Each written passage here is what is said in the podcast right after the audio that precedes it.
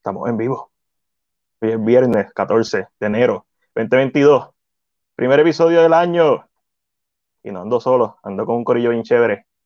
Primero que todo, todo el mundo que está aquí, empiecen a darle like, empiezan a compartir, empiezan a comentar qué vieron en la semana. Si eres del corillo de nuestros invitados especiales, nuestros primeros invitados del 2022, Mike y yo, los de Hablando M, porque obviamente todos hablamos M. Eso no es así, Corillo.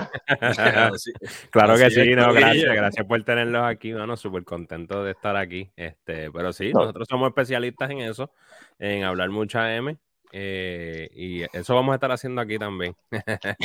y, y, obviamente nos referimos a hablar de movies, de, música, music, y hablar mierda, porque eso es lo que hacemos. Claro. Nosotros nos vamos por una gente, todo el mundo. Al final, terminamos hablando mierda. Siempre al final, en una conversación de un boricua, terminamos hablando de mierda. Así que, gente que vieron esta semana, la gente que está ahora mismo live, recuerden darle like, compartir, comentar. Queremos saber qué están haciendo, qué están viendo, están al día. Pero, para todo el mundo que está aquí viendo el Corillo ahora mismo 17 en vivo, conocen a Mike y a Yolo. Ellos son de Hablando M. Mike, Yolo, ¿cómo empezó Hablando M? Tenemos a Mike, tírale. Zumbale, zumbale, que tú eres este ahí. bueno, hablando, que me M, a mí. hablando M, hablando M surge como 55 mil podcasts más, ¿verdad? Eh, eh, la pandemia, ¿verdad? Surge la pandemia en mayo del 2020, pero desde febrero, marzo, pues Mike y yo siempre, Mike y yo somos amigos de, o sea, por años, llevamos dos años siendo amigos, este, y siempre nos mantenemos en contacto, pues hablando de lo mismo, las películas, la serie, el último que salió, dijimos, contra Mike, mano, en la pandemia simplemente esto mismo que estamos hablando, vamos simplemente a hacer un podcast, whatever, tú sabes, con nada, nada, sin vías a decir, entre cuánto va a durar hablando M, qué sé yo, cuánto, no sabíamos me iba a hacer tres meses, me iba a hacer un año. Y sin ambición alguna. Sin ambición alguna, sí. Era como matar el tiempo y eso. Para matar el este. tiempo, este, pero pues obviamente uno le va cogiendo el gustito, es como, ¿verdad? Es chévere, es bueno hablar de películas, es bueno hablar de series, especialmente con tus amistades, es bueno comenzar a conocer gente nueva también dentro de los medios podcasteros también. Este, mano, y hasta ahora, un año después, Mano, aquí seguimos, este, yo no sé cuántos episodios ya llevamos, Mike siempre tiene Como un 3400, creo 3400 episodios, porque en realidad eh, al principio sí llevábamos, los numerábamos, pero dejamos de numerarlos y todo, fue como que, mira. Eran demasiados para contar. Era demasiado para cuenta. No, este, un año y medio después seguimos, mano, y este, súper agradecidos, súper agradecidos porque, ¿verdad? Por toda la gente que poco a poco se ha ido conectando, por todas las personas que hemos ido conociendo, como ya dijimos, dentro de los medios podcasteros, mano, gente bien talentosa, eh, como ustedes, este, y un corillo más que hemos eh, seguido conociendo. Y nada, mano, por aquí seguimos, 2022, eh, en mayo de este año, cumpliríamos dos años entonces de Hablando M. So, ahí estamos. A, a, Rafa Dave. Estamos, estamos enseñando los comentarios, pero deja, deja, deja yo lo hablar, Mike. damos, damos, un break. Eh, saludos, él está de Ciudad de México. un abrazo. Rafa. Este, comenta que empezaste a ver esta semana y hablando de, ¿verdad? de gente que está que empezaron también por la pandemia y le están metiendo bien chévere a lo que son los podcasts. Aquí está Alejandro Orengo, el, el, el caballo de Troya, que tiene su podcast Cine Más Podcast y también está con el corrillo de XB and Richford y también está eh, con The Movie Guy, que también, o sea, este, es la bestia. Y si nosotros lo llamamos, se mete. También. Este, la bestia. Nice. Entonces, Mike, cuéntame tu, tu punto de vista. Sí, sí, no, este, lo que pasa es que, mano, tú sabes que la pandemia al principio fue, y digo, sigue siendo difícil, pero, pero fue súper difícil, ¿verdad? Uno se encontraba con todo este tiempo en las manos, ah, obviamente todo el mundo está trabajando en la casa, o uno estaba bici, pero, pero había no había para dónde, para dónde uno ir, tú me entiendes, a ningún lado, no podía salir a ningún sitio, so, mira, nosotros siempre estamos hablando mierda entre nosotros, ¿verdad? Siempre hablando de películas, de música, de esto, lo otro, pues dijimos, vamos a hacerlo en, en este foro, ¿me entiendes? Usar el podcast como el medio para llegar a, la legión de millones de fanáticos que nos siguen, ¿me entiendes? Obviamente. millones y millones. Esa, siempre es la meta. y nada, mano. Este, por aquí seguimos, mano. sin ambición alguna, simplemente buscando entretenernos a nosotros, pasarla bien nosotros primero y pasarla bien con la gente que nos sigue, que, han sido brutales con nosotros hasta el 100%. momento. Esa es la actitud. Mira, Corillo, si no siguen hablando M, síganlo en sus redes sociales. Es fácil, hablando M. Está bien fácil. Yolo, ¿cuáles son tus películas favoritas? Tipo de películas. Tipo de película, mira, eh, crimen y mafia. Vamos a empezar por lo mismo. Eh, te las puedo enumerar las, mis cuatro favoritas. Vamos a empezar con las tres. Godfather parte 2, no voy a decir la 1. Godfather parte 2. Para muchos puede ser sacrilegio. Eh, por ahí. ¿La tienes por ahí? Ahí está. Mm, sí, la, las tres. Godfather parte 2, Goodfellas y Shawshank Redemption. Esas son las el corte nuevo? la, el Coda. me la compré. Murió una película, murió me, me la compré, me compré el Coda. Me compré el Coda de la parte 3. La, no la he visto. La, mejoraron, la mejoraron un poco, la cortaron el tiempo, la duración. Este quitaron, le dieron menos este, importancia a todo lo que es inmobiliario. ¿Te acuerdas la parte, la escena de inmobiliario el banco de. Ah, no, la he visto. Pero sí, la mejoraron. Como quiera, faltan varios elementos. Falta el, elemento de Tom Hagen, obviamente. Este, el consigliere, ¿verdad? Este, jamás va a ser lo mismo sin él. Eh, pero la mejoraron. Me la compré, o sea, me la compré sin leer críticas ni nada. Dije, olvídate, me la voy a comprar, el punto, se acabó. Eh, como quiera, eh, yo soy de, yo soy de, ¿verdad? De la parte que le gusta más la segunda parte que la primera, ¿verdad? Siempre eso está como, como quiera, yo siempre digo que se necesitan las dos películas. Las dos películas son como que una no funciona sin la otra. La 3 sí se puede descartar, maybe. Eh, hay gente que, que, defiende la 3 también, tú sabes. Ah, claro, eso es como todo. Obligado, como todo. Hay gente que le eh, gusta las tres de Matrix. A mí me gustan las tres de Matrix, no las defiendo, pero. ¿Qué tal, qué tal la última? ¿Viste la última? Sí, vi la última, vi, vi Resurrection. Sí, me gustó. Sí, sí, es, lo que es. Eh, este, es, lo, literalmente la película te dice lo que es, una película hecha porque Warner Bros. la iba a hacer con ellos o sin ellos. Ellos dijeron, vamos a hacerla, vamos a hacerla, pero es porque nos está obligando, básicamente. Claro. Eh, y la película es bien clara y eso es lo que me gustó, básicamente, que, eh, eventualmente, ¿sabes? Tiene sus cosas. No, es mejor, no es mejor que la primera, pero... No, jamás, obvio. Oye, pero, la primera. La primera. pero ¿cuántas películas son mejor que la primera? Porque la secuela ninguna es mejor. Eh, Godfather parte 2 puede, por el momento, ser mejor que la primera. ¿Y, ¿Y cuántas son mejores que Godfather? Sí. Es, ese es el punto. Estamos hablando de, de, las mejores películas de todos los tiempos. ¿Tú, no, tú, no, crees que Lana Wachowski en ese punto también, eso ella, ella lo hizo simplemente por fastidiar a Warner Brothers, obviamente, y, en, el y en el interim dice, mira, maybe la película me sale bien y maybe la película gusta. Este, pero la, se nota que la intención de la película era como siempre... Ya, ya, ya. Había la Warner Brothers, ¿verdad? Y a los... Sí, obligado. Y eso se, lo eso se lo aplaudo porque, mano, iban a cagar la película. Warner Bros. especialmente en los últimos 5 o 6 años ha demostrado ser un estudio poco competente. Eh, y esto todos los estudios saben que se hacen por acá detrás de cámaras y nosotros nunca nos enteramos, pero ahora que nos estamos enterando... No, vas a utilizar a DC como ejemplo para decir que Warner Bros. es un estudio poco eh, competente, ¿verdad? no tengo que, ni, ni, siquiera tengo que usar a DC, que usar a Johnny Depp. Ahí está. Lo que le hicieron a Johnny Depp en Fantastic Beasts. Ah, y entonces, pues obviamente tratarlo con DC y dejaron a Amber Heard en, en Aquaman. ¿Cómo que? Mano, sí, votaron los 12 justos. Son unas decisiones bien, bien al garete. Sí, papi. usted, no sé si son fanáticos de Harry Potter. ¿Vieron el especial de Harry Potter? Lo tuvo bonito, tuvo bonito. Por, a, mí me, a mí me encantó. Pero me, hizo me, me, hizo reír cada vez que salía J.K. Rowling y ponían 2019. Recuérdate, esto, esto se grabó antes de, que, de la polémica. Sí, sí.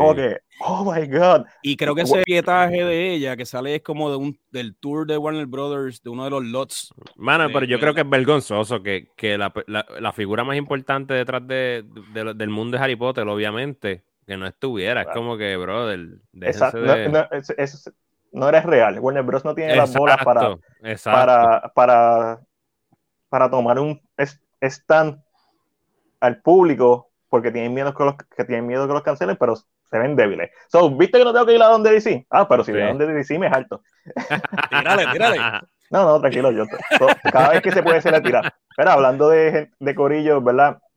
Este, Ángel Esteban Serrano, que también tiene un podcast que está en la madre, uno de mis podcasts favoritos es de A15. de 10 a 15 minutos, él te habla de una o dos películas, también tiene eh, varias secciones en el podcast y los tira todas las semanas en podcast, so síganlo también a él. Muy bueno, muy bueno. Ah, me, Muy bueno. So, Godfather. Me imagino que está Goodfellas. Eh, Goodfellas es mi segunda favorita. Eh, eh, pueden estar hasta empate. O sea, Goodfellas parte 2, Goodfellas es mi segunda favorita y Shawshank Redemption es mi tercera. Mi Shawshank está por acá. Y todavía no la tengo en, no, la tengo en Blu-ray, la tengo en DVD. Este, Yo creo que de ahí, de esas tres, podemos partir fácilmente y pues obviamente después se cuelan, pues, yo creo que esas tres, de esas tres, partimos. Mike, ¿cuáles son tus películas favoritas? Hermano, yo soy bastante cambiante. Yo como que he tenido mil etapas, como que en, mi, travesía cinemática, como que tuve mi tiempo de, películas, este, de, ¿verdad? De habla hispana. Eh, tuve tiempo de, ¿verdad? Pero siempre tiro como hacia los dramas y, hacia los thrillers. Este, oh. a mí me encanta Godfather. También, eso tenemos en común. Yo tengo también la trilogía, tú sabes, sale la próxima trilogía le cambiaron dos cosas y uno la vuelve a comprar, ¿tú me entiendes? A botar chavo. es verdad. Salió... en cine. Por sí, exacto. Viene y dicen, oh, vamos a remasterizar un Blu-ray, qué sé yo qué. Yo no sé qué significa eso, pero olvídate, la compramos también. pero este, me encanta esa, me encanta eh, un thriller, eh, El secreto de sus ojos, mano. Esa película. Papi. Esa película está bien mano. Ricardo Darín es la bestia. Ricardo La bestia, y esa película tiene de todo, mano. Es súper inteligente el libreto, no sé, es como que... Esa, esa, película está tan dura, a veces cuando salen remakes eh, americanos, yo veo primero el remake para no ir vallas. Sí, sí, sí. A mí, y a mí no me gustó, eh, me gustó el elenco, obviamente, eh, Wichat de la fue una bestia, eh, esta mujer, este Pretty Woman es una bestia. Julia Roberts salía, Julia Roberts. Buen elenco pero no me gustó la película. El secreto de sus ojos está tan dura que yo sabiendo la historia, básicamente porque un remake shot for shot, yo sabiendo la historia tal cual como se iba a desarrollar, cuando vi la original, después de ver el remake, fue como, no papi, esta película está, esto es otra cosa. Muy dura, la tensión, la tensión desde la primera escena, como que, ¿por, ¿por qué la, el remake no me hizo sentir así? Y yo no soy de los que piensan que los remakes son una mierda y que no se deben hacer remake. Eh, hablando claro, por ejemplo, de Texas Chainsaw Massacre en 1974, a mí no me gusta, a mí no me gusta la original. Fuck Toby Hooper. A mí me gusta el remake del 2003 de Platinum Doom. Interesante, ya. Este, porque fue con la película que me crié. Sí, sí, sí. Eh, yo no tengo nada en contra de los remakes, pero hay remakes malos, no. Eh, hay, hay remakes que no se deben hacer, hay películas que no se deben tocar. Eh, maybe. Pero nunca pienso que afecte la original. ¿Qué más te gusta, Mike? Mano, me gusta, vamos a tirar una aquí, este, por, por cariño, Almodóvar, me gusta siempre hablar con ella, tiene esa, esa película tiene algo también especial, como que, no sé. Eh, ahora, de ver las películas del Almodóvar, he visto varias, las más recientes, desde eh, Secreto de sus ojos, Julieta, eh, no vi la, todavía no he visto la, la, última que tiró y, y sí vi este, Dolor y Gloria, que fue mi película favorita mm, del año que salió, de hace dos años. Este, ¿Viste, la, ¿viste, la, ¿Viste la piel cabito? Pero fíjate, la piel cabito. E, es, es, yo creo, la más dividida de él en cuestión de. A mí no me encantó, la crítica. Ah, a, mí me, gustó, a, mí me gustó, mucho. A, mí me gustó, pero. Mm. No, eh, cuando la vi, quizás no estaba en el. En el, o en el nivel para ver el Modóvar. Ok. Porque el Modóvar es. Que, es un mood. Es un, mood. El Modóvar es un mood. Sí, sí, sí, sí, sí. Y, yo sé que un estilo bien él tiene un estilo bien marcado y hay mucha gente que no le va a gustar ese estilo, es la realidad. Porque incluso la iluminación es bien, bien dramática. O sea, todo es bien dramático y bien exagerado. Pero a mí me gustaba mucho el estilo de Almodóvar porque está influenciado por, la, por el cine italiano, por los diálogos italianos. Y y esta, recientemente, hace dos semanas, vi The Secret, The Secret in the Air. Este, eh, vi Ice Without a Face. Ajá, ok. Papi, Almodóvar ahí, copy-paste. Sí, sí, sí, Veanla, está en HBO Max, es durísima, una película francesa de 1960. Eh, esta película está bien cabrón. lo mío es el horror. No la he visto, no la he visto, yo no la he visto. lo mío es el horror. Lo mío es el horror. Ese es mi, ese es mi fuerte, y obviamente de horror a thriller, de thriller, horror, pues sci-fi, pues tengo a Alien y tengo... Pues a mí, a mí me oh. encanta, yo tengo un soft spot por los thrillers, incluso muchos thrillers malos como que pasan, los dejo pasar porque me gusta el género, no sé si me entiendes. Pero por eso, pero un thriller como estaba hablando, eh, eh, como El secreto de sus ojos, es, perfección para mí. Sí, es, un monstruo de película. Está el libretazo, las escenas brutales, la forma, el twist, mano, ¿sabes? Todo, tiene todos esos elementos que tú buscas en un thriller súper perfectos para mí, no sé. Una de mis películas favoritas de todos los tiempos es Seven. Oh, oh, oh, imagínate. el thriller de los thrillers, ese sí que se tiró el, el bar, ¿tú me entiendes? Es que Fincher es un maestro del thriller, hermano, ¿sabes? Esa es la, esa es la que hay. es el loco de que vuelva a ser otro. Este, a mí me encanta, especialmente esa época que tuvo, obviamente nadie habla de Alien 3, eh, pero después de Alien 3, pues Seven, The Game, eh, ¿cuál fue la otra que tiró por esa, eh, por esa fecha? Mm. Fíjate, The Game a mí me encanta. El otro día casualmente le di un rewatch. The Game es buena, papá. Está buena. Y nadie, casi nadie habla de The Game. Cuando no, hablamos no, pero The Game está bien dura. Cuando hablamos de la librería de Fincher, nadie recuerda The Game, es lo que pasa. Pero está durísima. Como eh, me dice Laia que estuvo con ustedes, ¿verdad? En el episodio de Navidad dedicado a Die Hard, que está durísimo. Y Die Hard es una película de Navidad. Lo es, lo es. Toda, toda persona sensata lo sabe. Lo este, es. Y papi, eh, el allá, el allá, ah, besito al allá, eh, si nos está viendo, si, si no, pues como quiera besito, siempre se le manda cariño. Le, pusimos, el, le pusimos el profesor, ¿verdad? El profesor le pusimos. El profesor Alicea, sí. Este, Alicea. el, allá es la bestia. Eh, Caballo. Y él, siempre me dice, la única película que siempre se me olvida que es de David Fincher es eh, The Curious Case of Benjamin Button. Es verdad que es raro, ¿verdad? No con parece, estilo, sí. No parece. Es bien raro. Pues, sí, con, con su, tú ves tú su cuerpo de trabajo y es como que no, ¿verdad? No va ahí, pero olvídate, está buena. Yo, a mí me gustó. Ah, no, esa película está dura. Y, Zodiac, este, Zodiac está durísima. Zodiac, Zodiac, papi. Que Zodiac, para mí, yo siempre digo que es el verdadero comeback de Robert Downey Jr. O sea, la gente habla, qué sé yo, de Iron Man, whatever, pero en verdad. Ah, no, para mí es Kiss Kiss Bang Bang y Zodiac. También, también con Val Kilmer, ya. Con Val Kilmer, yeah. Este, durísimas las dos, pero. Por ahí sale Tom Hardy en Kiss Kiss Bang Bang, si no me equivoco. Sí, esa es su época post-perico, exacto, es verdad. perdonen, perdón. Sí, rehabilitación, rehabilitación. No, pero, papi, en verdad, eh, Zodiac está durísima.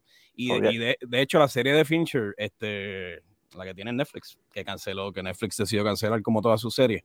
Este, eh, Criminal eh, Minds, no, no, no, no, Mindhunter. Mindhunter eh, saca mucho de Zodiac, obviamente, tiene, se va por ese flow y está durísimo. También. Pues, especialmente cuando tú, eh, creo que el primer episodio lo dirigió Fincher y es como, es bien, un slow burn el primer episodio, pero, pero es Fincher, tiene las tomas aéreas. Papi, es, que, tiene una toma aérea tan dura. Cuando están siguiendo, creo que al taxi, a un carro amarillo, no me recuerdo bien, no, no, no lo veo hace tiempo, pero es como que, ya, tú ves esa toma y dices, eh, es una toma Fincher. Eh, The Room. The Room. The, Room. eh, mm. No, no es The Room. No, no, no es The Room, no es The Room. Panic Room, Panic Room. Panic Room. Panic Room, yeah. Papi, con Kristen Stewart, Panic Room. Este, Jared Leto. La toma esa CGI que se mete por la copa. Por... Dura, dura. Es como que, ah, y pues Social Network, obviamente, que es otro masterpiece de Fincher. A mí me encanta. Obviamente. Ah, está por aquí, creo y, el libreto está durísimo también. Ahí está Andrew Garfield. Este, aquí, si no me equivoco, está también este eh, Army el Caníbal. Army el Caníbal, el come carne, el come, carne. Ya. eso,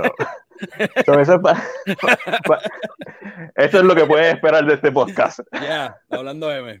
hablando M, en la casa. Ahora vamos a empezar a hablar de lo que vimos esta semana. Es bueno saber esos gustos y ver cómo, eh, vieron, sé que vieron un par de series, un par de películas y estoy interesado de hablar de muchas de ellas porque, por ejemplo, ¿qué carajo es esto? Mano, te vas a ¿Por qué lo viste? Mano, te... y, y, me lo recomienda. Oye, mira, que, mira, me, mira que está aquí. Yay. Papi, hablamos de él.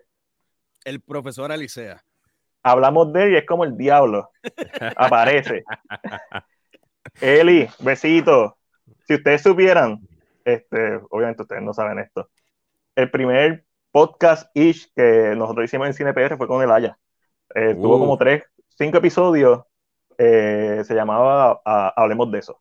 Este, el Aya siempre ha sido un, una persona a quien aspirar a ser para mí, personalmente. Y me ha enseñado mucho de cine y también de, de, su carácter como persona. Este, pero deja estar, voy a dejar de lo del año un rato y vamos a hablar de. Vi una cajita de cleaner por ahí me regalando. y vamos a hablar de esto. ¿Por qué lo viste? ¿Dónde, no, había escuchado esto hasta que leí hoy que la, que la viste. ¿Qué es esto y por qué me va a sorprender? Mano, tú sabes qué es lo que pasa, brother. Y, yo estaba bien aburrido. Voy a hacer, eh, que es la, clásica, ¿verdad? Y entonces, pues, tengo, tengo una lista de cosas para ver de, la, de las buenas, tú sabes. Pero dije, mano, empecé a, meterle al browsing ahí, en el Apple TV, papá, pa, mano, y veo eso, mano, y a mí me gustan las donas, ¿me entiendes? Eso es todo. Yo dije, contra Donald King. ¿Por qué las donas? Mano, y me gustan las donas. Esto es como Tiger King, pero con donas. no, chequéate, brother. Es súper interesante porque yo no sabía esto. Es un documental sobre este tipo, brother, que de Cambodia, ¿verdad? Que él básicamente viene como. Este, esta es la loquera, te habla, te lo ponen de esta forma como ah, el rey de las donas, qué sé yo que este tipo que tenía un montón de tiendas, qué sé yo que te lo venden así, pero en realidad es una historia brutal, mano, una historia de guerra de este tipo, ¿verdad? Que cuando se da el conflicto en Cambodia, toda esta gente obviamente termina sin país, básicamente, y este tipo se lo traen para acá, para, para una base en California, se me olvida el nombre de la base, es bien famosa, y, mano, están de refugiados. El tipo, el tipo no tiene nada que hacer con una familia completa, brother. Y el tipo decide coger un training con una compañía famosa de donas y termina, el tipo termina, brother, en cinco meses con su negocio. Mira qué controles. Papi, eso se escucha, eso se escucha like, life changing, que tú ves eso y tú dices, ¿qué carajo yo estoy haciendo con mi vida? No, el tipo es súper interesante porque tiene un montón de twists. El tipo no es, o sea, el tipo, gracias a él, hay cientos, si no miles de familias que, que, que lograron venir a Estados Unidos de Cambodia y básicamente él termina dominando todo el mercado de California de donas. A nivel de que ni Dunkin' Donuts podía abrir. Porque el tipo terminó dominando todo el mercado. Y básicamente él empezó a ayudar familias a que vinieran, establecieran sus donut shops, ¿me entiendes? Y todas estas familias le agradecen su, ¿sabes? Toda básicamente su vida a este tipo. ¿Entiendes? Entonces es súper interesante porque el tipo no es perfecto, el tipo es un gambler, es un gambler, eh, pierde su fortuna. Bueno, oh my God, o sea, es like un thriller. Es, un thriller la historia de hermanos, de verdad.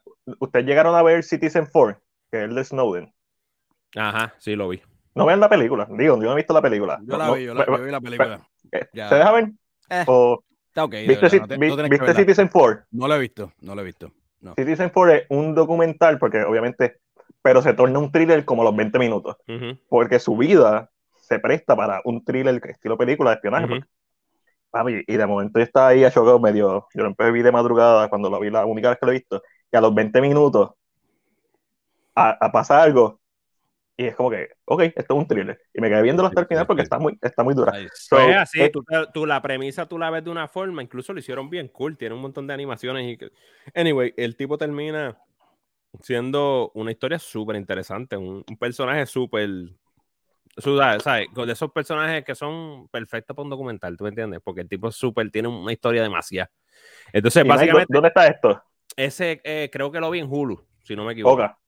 Eh, pero, lo, que te llamó la atención fue que a ti te gusta. Era de dona. Que me gustan las donas. y entonces los colores estaban bonitos de la carátula. Yo dije, bueno, quiero ver algo que no estaba esperando ver y lo puse y me quedé jugueado. Entonces, el tipo, al nivel, tú sabes la, la, caja de dona famosa, que, se, que el color rosa. ah, claro, sí, sí. El color rosa, brother. Esa caja, él la hizo famosa. Yo no sabía eso, que salen los Simpsons, que sale, Ajá, nombrar en, cientos de ah, esto no es nuevo, esto es viejo, esto es viejo, obviamente, lo que pasó en Camboya es viejo. Yo estoy pensando, no sé por qué, que esto era algo moderno. No, no, esto es una historia vieja. Para atrás y el, señor es bien mayor ya, y sale en el documental, obviamente, pero eh, es una historia que van atrás al pasado, cuando llega a Estados Unidos, cómo termina siendo dueño de un donut show, cómo termina siendo el rey de las donas, literalmente. ahí está Homero ahí. Mm, Bro, enseña, enseñan a Homero en el documental. Claro, obligado. Es que si es de donas y no enseñan a Homero, no es un buen documental de donas. Papi, sí, él, ya sabe. Estamos hablando de donas culpa Mike, culpa Mike. mira, por ejemplo, la caja de Dona Rosita, que se hizo famosa internacionalmente y está en montones de escenas de películas, incluso el señor, gracias al señor, porque el señor era tan maceta que estaba buscando, como, en serio, como hoja el chavo, porque el tipo, pues, el, tipo quería hacer fortuna. Eh, brother, y las cajas blancas de Dona eran muy caras. Y él vio que cuando fue a la tienda a comprar materiales, que nadie quería las cajas rosas. Se cogió las baratas. O sea, las compró a, a precio de carne bomba, como dicen, y la hizo famosa. Mira qué clase de bestia. Mira, hablando de documentaristas, en este caso tenemos aquí al director Andrew Hernández, que tiene el que estuvo con ustedes, ¿verdad? Estuvo con Andrew, nosotros. Mía, que, no te di el feedback, pero tienen que ver si no lo han visto The Biggest Dream documental, papi, te va a explotar la cabeza con yo, toda yo también le debo feedback. Ni, tampoco nosotros le dimos feedback, pero, pero yo, lo, yo lo vi y no te di feedback, pero está, está duro. Eso sí, estoy más asustado. Después de ver el documental, estoy más ah, obligado. porque ahora no hay quien esté traqueando estas cosas, o estoy medio cagado. Papi, me asustó. pero está bien, ya, ya, ya, mismo vamos a hablar de eso, ya mismo vamos a hablar de eso. mira, mira, ahí. Ya mismo. Gracias, gracias a eso, exacto, Don Luca puede ser realidad. Sí, la diferencia es que no nos enteramos. No tenemos seis meses. Ah, mira, míralo. Exacto. So, en Hulu, The Donut King. Yeah. Ahora quiero donas, mano. Ahora quiero donas. Uf. Qué mierda. Papi, no me fiebre. No, no. También sé que viste Yellowstone. ¿Qué tal está esa serie? Papi, Yellowstone está demasiado dura. Yellowstone es, yo creo que es una de las series más underrated que hay en la televisión ahora mismo. Probablemente. Este, tiene un elenco cañón. Súper underrated. Kevin Costner está bien por encima. Y uno, a las personas que le gusta, este ¿cómo te digo? las personas que le gusta, como nosotros, Godfather, este, eh, eh, para mí es un, un Godfather de ranchero. es la verdad, esa, esa, es la descripción, de verdad. Esa es. es. una familia que está hace lo que sea por mantener esa familia a flote, ¿entiendes? Por mantener eh, la, la, herencia, ¿verdad? De lo que ah, y, y, su estilo de vida y no tienen moral, ¿sabes? Hacen lo que haya que hacer.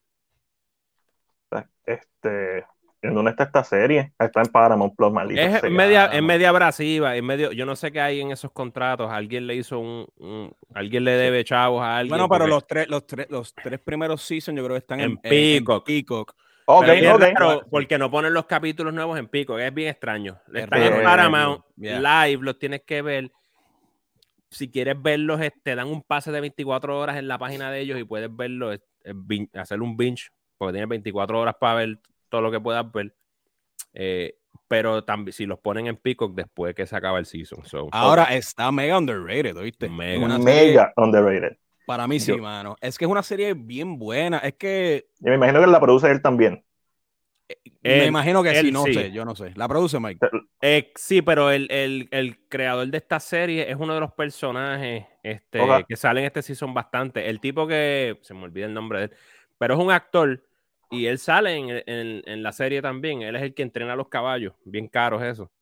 El tipo ama estos temas así de rancheros y qué sé yo qué. Y decidió escribir, ¿sabes? Hacer, escribirle el libreto de esta serie. Y, y, Kevin Costner nació como para interpretar rancheros, anyways, y vaqueros. Pues hablando de eso y hablando de, de, serie. ¿Ustedes vieron Hetfield and McCoys? No ah, la he visto, Es dura. es una miniserie. Con, Bill, con Bill Paxton, ¿verdad? Con Bill Paxton salía. Si no me equivoco. Yeah, era una con, Bill Paxton. Eh, eh, veanla, esa es dura también. Y, es una de las rivalidades más famosas de la historia de las dos familias. Y, y, verla, y verla con este, con este elenco tan duro. Eh, o sea, y si te gusta Kevin Costner, si te gusta toda esta temática, estilo medio mafia, de gente controlando facciones, eh, Sí, porque lo cool de eh, esta serie es que tiene el punto de vista, ¿verdad?, de la familia de él, que es la protagonista, pero también tiene los nativos americanos que le están robando las tierras en, en ¿me entiendes? Y son los verdad, los, los, los que de verdad vivían ahí desde es una mezcla de, Es una mezcla de gentrificación, gentrificación con los nativos de, del área de Montana, porque es en el estado de Montana, y obviamente también con la familia, por ejemplo, familias poderosas por generaciones, como la de Kevin Costner en ese caso, ¿verdad? Que han sido dueños de de ranchos, de terrenos, de tierra, tú sabes. Entonces están peleando contra la gentrificación y entonces contra los nativos americanos también, porque los nativos quieren entonces recuperar sus tierras. Y claro. está durísima la serie. A mí me gusta mucho también. Mike, de hecho, me la recomendó también y, yo estaba reacio también porque se ve, se ve de primera instancia regular, ¿ves? Es como que te la promo, como que no, no, no sé, como que no te atrae, pero cuando te metes a ver la serie, está chévere. By the way, Mike, no he visto el Season 4, es el, el único que me falta. Por alguna razón no lo he podido ver por Paramount, de hecho, es por Paramount. Sí, sí. por Paramount.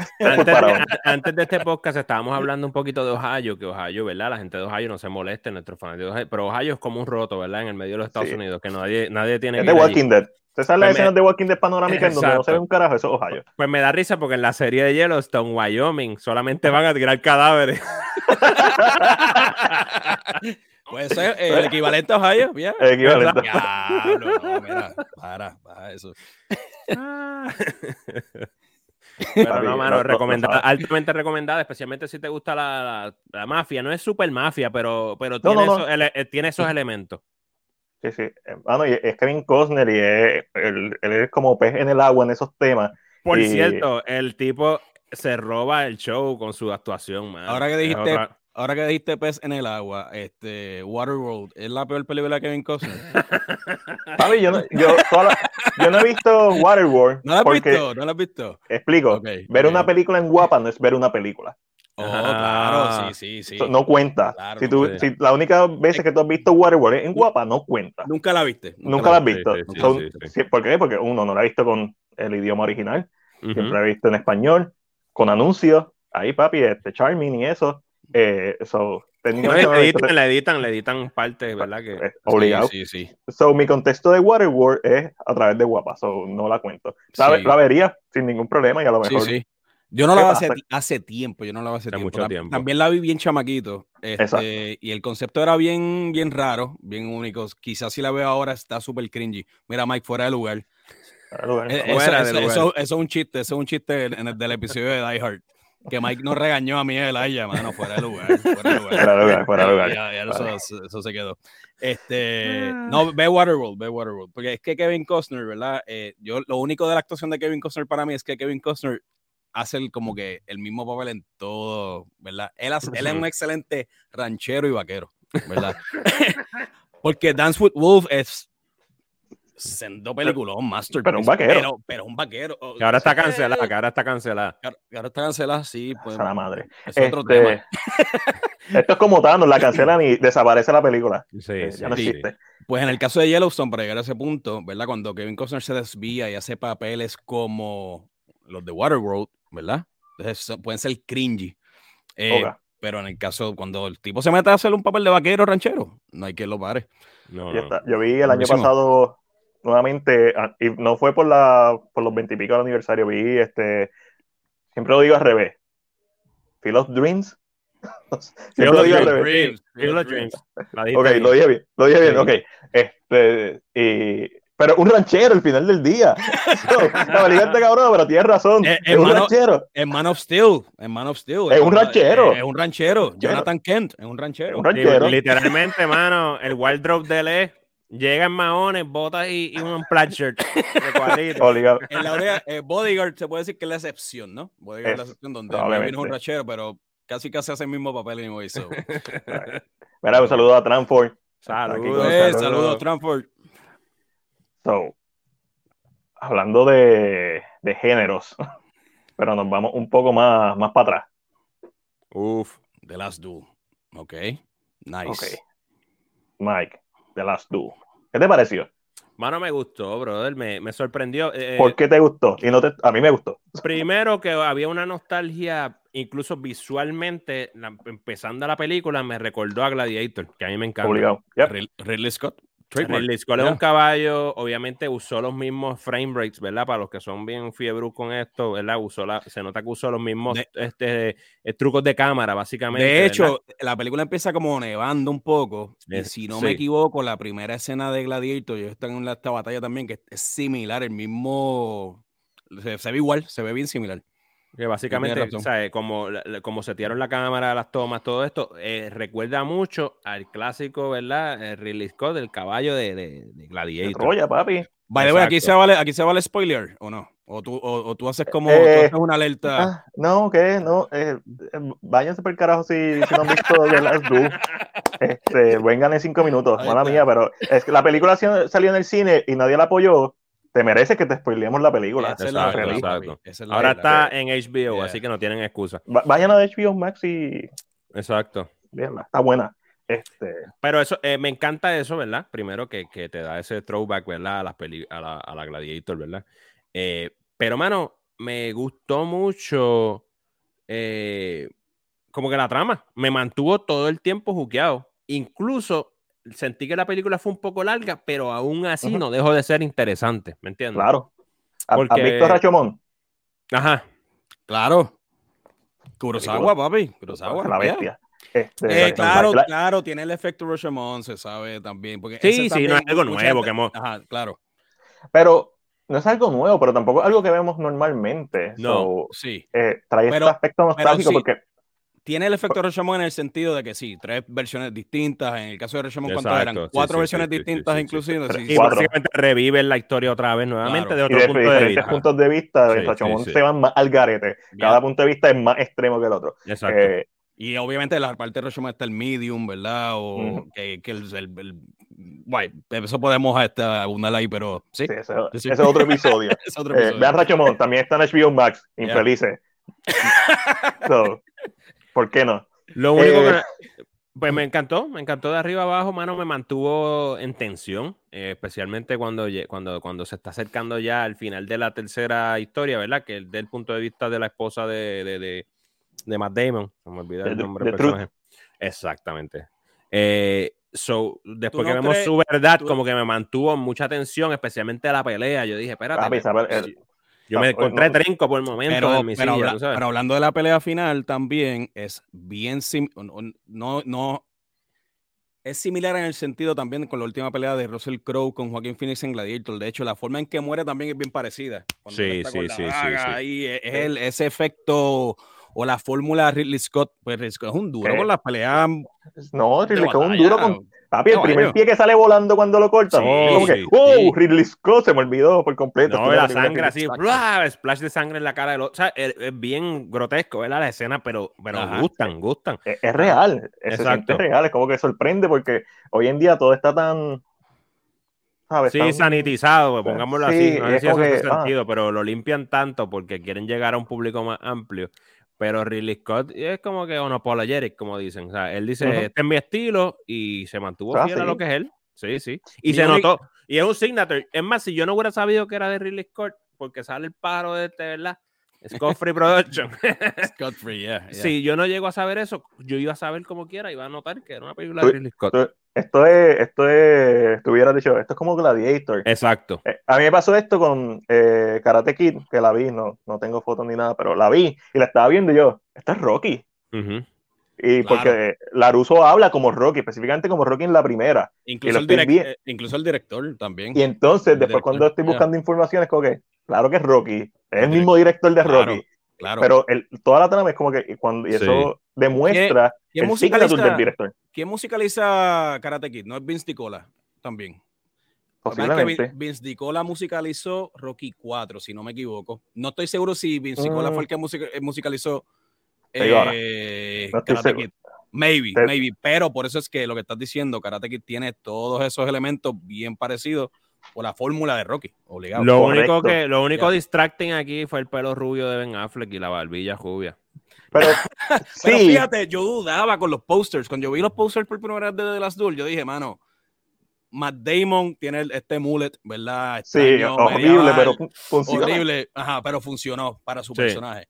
Eh, de hecho, después de ver The Last Duel, me puse a leer y yo no sé por qué rayos cómo terminé en una sección o un artículo que hablaba de los recortes en la era medieval. Oh, wow. Y by the way, no, by the way. profunda, mano. Fui admito, quieres un mole. Quieres un mole. Sí, quiero un mole ahora. No, no, mentira. No, no, pero este, que en esos detallitos así que parecen medio pendejos o que me vi que, pero ¿por qué Matt Damon tiene un mole? En, en realidad son intencionales. Y es lo que está cool de la película también. No, pero yo no hablaba de Matt Damon, de Ben Affleck. Tú hablas de, del pelo, del bleachado, del pelo bleachado de Ben Affleck. El pelo bleachado me, estaba, me, me, sacaba de la atención de las Y la chiva bleachada de Ben Affleck también. Exacto. Pero la película tiene un tema mucho más profundo, ¿verdad? Si queremos ponernos medio filosófico. ¿Estás buscando quién pues, musicalizó la, la movie? Sí, eh, puse, el son, eh, puse, puse, Rocky 4 y obviamente puse el soundtrack, ya tú sabes, todo lo que me salió. Porque Rocky 4 es un musical. La gente no lo quiere hacer, pero, original original. musical. Este, so, Estoy por el techo porque no encuentro. Ah, creo deja ver, deja ver, espérate. no me interesa Burning Heart ni Eye of the Tiger. Lo que quiero eh, es Bill, Bill, Conti. Bill Conti. Bill Conti. Bill Conti, Bill Conti musicalizó la primera Rocky, si no me equivoco. Bill Conti. Sí, sé que Bill Conti eh, es Rocky 4. No, sé si. Eh, Vince DiCola fue Rocky 4, déjame ver. Déjame ver, maybe me estoy equivocando. Ay, este, me estoy equivocando. So, The Last Duel, el personaje la, de. Ah, la primera, Bill Conti. La primera Bill Conti es la primera. Yeah. Coño. Este. El personaje de Ben Affleck en The Last Duel, para mí su aportación, porque básicamente tú lo puedes remover de la trama. Sí. Y, ¿sabes? Cuadrando y moviendo escenas, lo podrías remover de la, la trama completamente. Pero para mí lo que el personaje trae, específicamente en la segunda historia, en el segundo punto de vista, es una energía diferente que hacía falta, porque si vas a contar la historia tres veces, no importa, son de maneras diferentes, pero en esta película en particular, Rashomon tiene cuatro versiones y a veces son bien diferentes. Y tiene acción, y, y el primer acto de The Last Duel tiene acción, el segundo no. so, Ben Affleck trae una energía diferente y y jocoso y, eso fue lo que me gustó de su personaje, aunque obligado, el Bleach está muy cabrón y eh, entre el Bleach el Mullet y Kylo Ren, luciendo como Kylo Ren. Eh, Kylo pues Ren, sí, Kylo Ren medieval, medieval, exacto. Mi única crítica contra The Last Duel vendría siendo que el último acto, la última, la última punto de vista, que es el más importante, yo siento que tiene poco tiempo porque además de eso tiene la batalla y la batalla está en la madre. Y tiene toda esta metáfora con el caballo que básicamente te explica toda la película eh, en esa escena. Es como que, ¿por qué esa escena no estuvo en el segundo acto? No estuvo en, la segunda visión. Obviamente porque es la visión de, del personaje de Adam Driver y no puede estar ahí porque no habría sentido que estuviera ahí. Pero para mí llegó muy tarde y no, y no, llegar, y no tuvieron suficiente tiempo en, en, el punto de vista de ella, que, que es mi parte favorita de la película, que es todo lo que tiene que ver con ella. Eh, pero es una pena que cuando se hacen películas como esta, no tengan el apoyo y no tengan el auge que otros filmes. Y es normal, es normal. Esto es, normal en estos tiempos también, porque obviamente eso, estas películas, tipo de proyectos es opacado full por, por cualquier pendeja de Marvel cualquier pendeja de Marvel y DC, que no es nada malo, by the way. Pero, Puedo estar equivocado, pero para mí que Ridley Scott como tal siempre ha estado underappreciated. Como que la gente no. No sé si me entiendes. A la gente se le olvida, a la gente se le olvida lo, lo, lo magnífico que la, este... la gente se le olvida que este tipo hizo Alien. sí, una bestia, En el 79. Estamos hablando, Alien es una película de 1979, loco. ¿Tú me entiendes? Y esa película rompió, rompió porque, porque también. Blade Runner, el 82. Blade Runner cuando nadie estaba woke, usaba un female lead, ¿verdad? Eh, el tipo rompió estándares, ¿tú me entiendes? ¿Cómo se llama esta película con Susan Sarandon y que también es de él? Es como que, ah, Telman, Telman Lewis. Telman Lewis. También, o sea, un tipo... O sea, es como 92, 92 maybe, 91, 92 por ahí, los 90. Un tipo hábil, porque sí, Scott viene de, de, los comerciales. Yo digo, este puede hacer cualquier cosa. Tiene range, tiene el range bestial. O sea, es ridículo y después te hace un Gladiator y vuelve a ganar un Oscar y par de años de, una década después, o un poquito más de una década, hace The Martian. Y entre a mí me encanta The Martian. The Martian está durísima. Pero, anyways, independientemente, si te, eh, nada más pongamos 2020-2021, ese tipo, que es un señor ya, hizo, te guste o no, hizo dos películas completamente distintas. Sí. The Last Duel y The House of Gucci.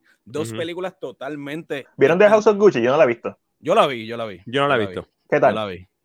Eh, para mí mm, es más una parodia, parece más una parodia. Eh, es difícil tomártela en serio. Es una película eh, biográfica que para mí resultó difícil tomártela en serio, ¿verdad? Por muchos aspectos. Muchos de ellos son las actuaciones. Las actuaciones son un poquito ambivalentes también. Eh, Lady Gaga para mí maybe es la mejor cita, pero también es cambiante en su actuación entre escenas.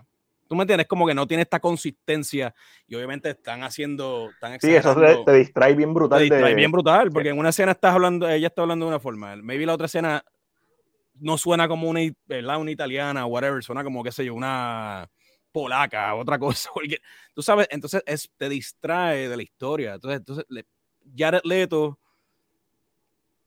cool, tú sabes, él se quiere ir extra metódico, tú me entiendes, extra quiere push the limit y qué sé yo, pero al final termina siendo medio comedia. O sea, no te la, para mí lo único es que no te la puedes tomar como en serio, ¿me entiendes? Es una película biográfica que eh, se, queda, se queda un poco de corta. Comparada con The Last Duel. Correcto. Sí, eh, ahora mismo estamos hablando de The Last Duel y de House of Gucci. Ah, gracias, eh, yo no la voy a ver. No la, tienes, que ver, no la tienes que ver. de hecho, la, puedes ver si. No, no, no, yo no trato, yo trato de siempre ver las películas que me llaman la atención y si llega de buena fuente, como que si ustedes me lo dicen, si ella me lo dice, Ángel, o sea, si empiezo a escuchar como que, no, no, de verdad, verla, es mejor de lo que esperaba, pues entonces yo la veo y le doy el break. Pero si, no, ¿para qué? Como, como si uno no tuviera otras películas, otras series que ver. Es una sátira, yo la veo como una sátira, pero volviendo al range, ¿verdad? Que estamos diciendo como quiera, en un año, Ridley Scott hizo dos películas completamente distintas. Rocky 5, que era... Que, es que Elijah, Rocky 5 no existe. No, pero yo me acuerdo del comentario que hizo Elijah, es que Elijah... y me lo ha hecho a mí también, que no es tan mala como la gente la, la pintaba. Ok, eh, vamos a... Hay un, hay un, hay un director cut de, de Rocky 5. Eh, mano, yo, yo, eh. creo que no, yo creo que no. Bueno, yo, yo haría un director Scott y dejaría dos horas en negro. Que by the way, el director de Rocky 5 es el director de Rocky 1. Sí. Rocky 1 y de Karate Kid. Es el mismo director. A ese sí. Es verdad, Ridley Scott, mira, uno de los más viejos y sigue activo. Está casi igual de activo que. que, que Transport. Está casi igual de activo que Transport. No, que este tipo, este Dirty Harry, ¿cómo es que se llama? Este, eh, Clint, Eastwood. Clint Eastwood. que ese sí que, que está. ese está en casi 100 ya. Clint Eastwood está en auto, papi, está en auto. Está en auto. Clint Eastwood va a decir un día esto, acción, y cuando se termine, va a seguir la escena, de momento va a mirar y. y ya. y ya.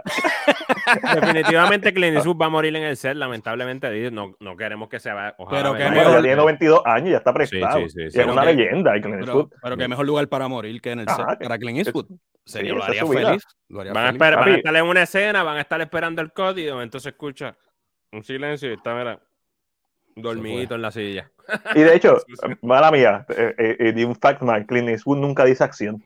Ah. Él no grita ni nada. Es así. una señal, una señal y ya está. Sí, ya, y, y, graba. Y él viene minimalista, no hace muchas escenas porque él lo aprendió, como obviamente Clint Eastwood hizo muchos western. Los caballos se asustaban cuando ah, con, la plaqueta. Bien old school. Bien old school, super old school. So, y todos extrañamos a Tony Scott. Bueno, hablando, pero hablando de Tony Scott, The Last Boy Scout es una película viejita que a mí me gusta, fíjate. ¿No? Mano, ¿se acuerdan de Last Boy Scout? Me gusta. Sí, es que Tony Scott tiene un trademark eh, eh, como medio ochentoso, es más ochentoso, ¿verdad? Top, Top, Gun, ¿verdad? Days of Thunder, todo este corillo, ¿verdad? De, de películas. Este, tiene más filmografía, si no me equivoco, como director que Ridley. Si no me equivoco. Me estoy sí, Contra, no sé. Eso es mucho decir porque Ridley Scott es una máquina trabajando. Mano, Top Gun, eh, ¿qué más hizo sí. este tipo? sí, sí, sí. Con, con Bruce Willis este, de las Boy Scouts. Pero no la he visto porque la he visto en guapa.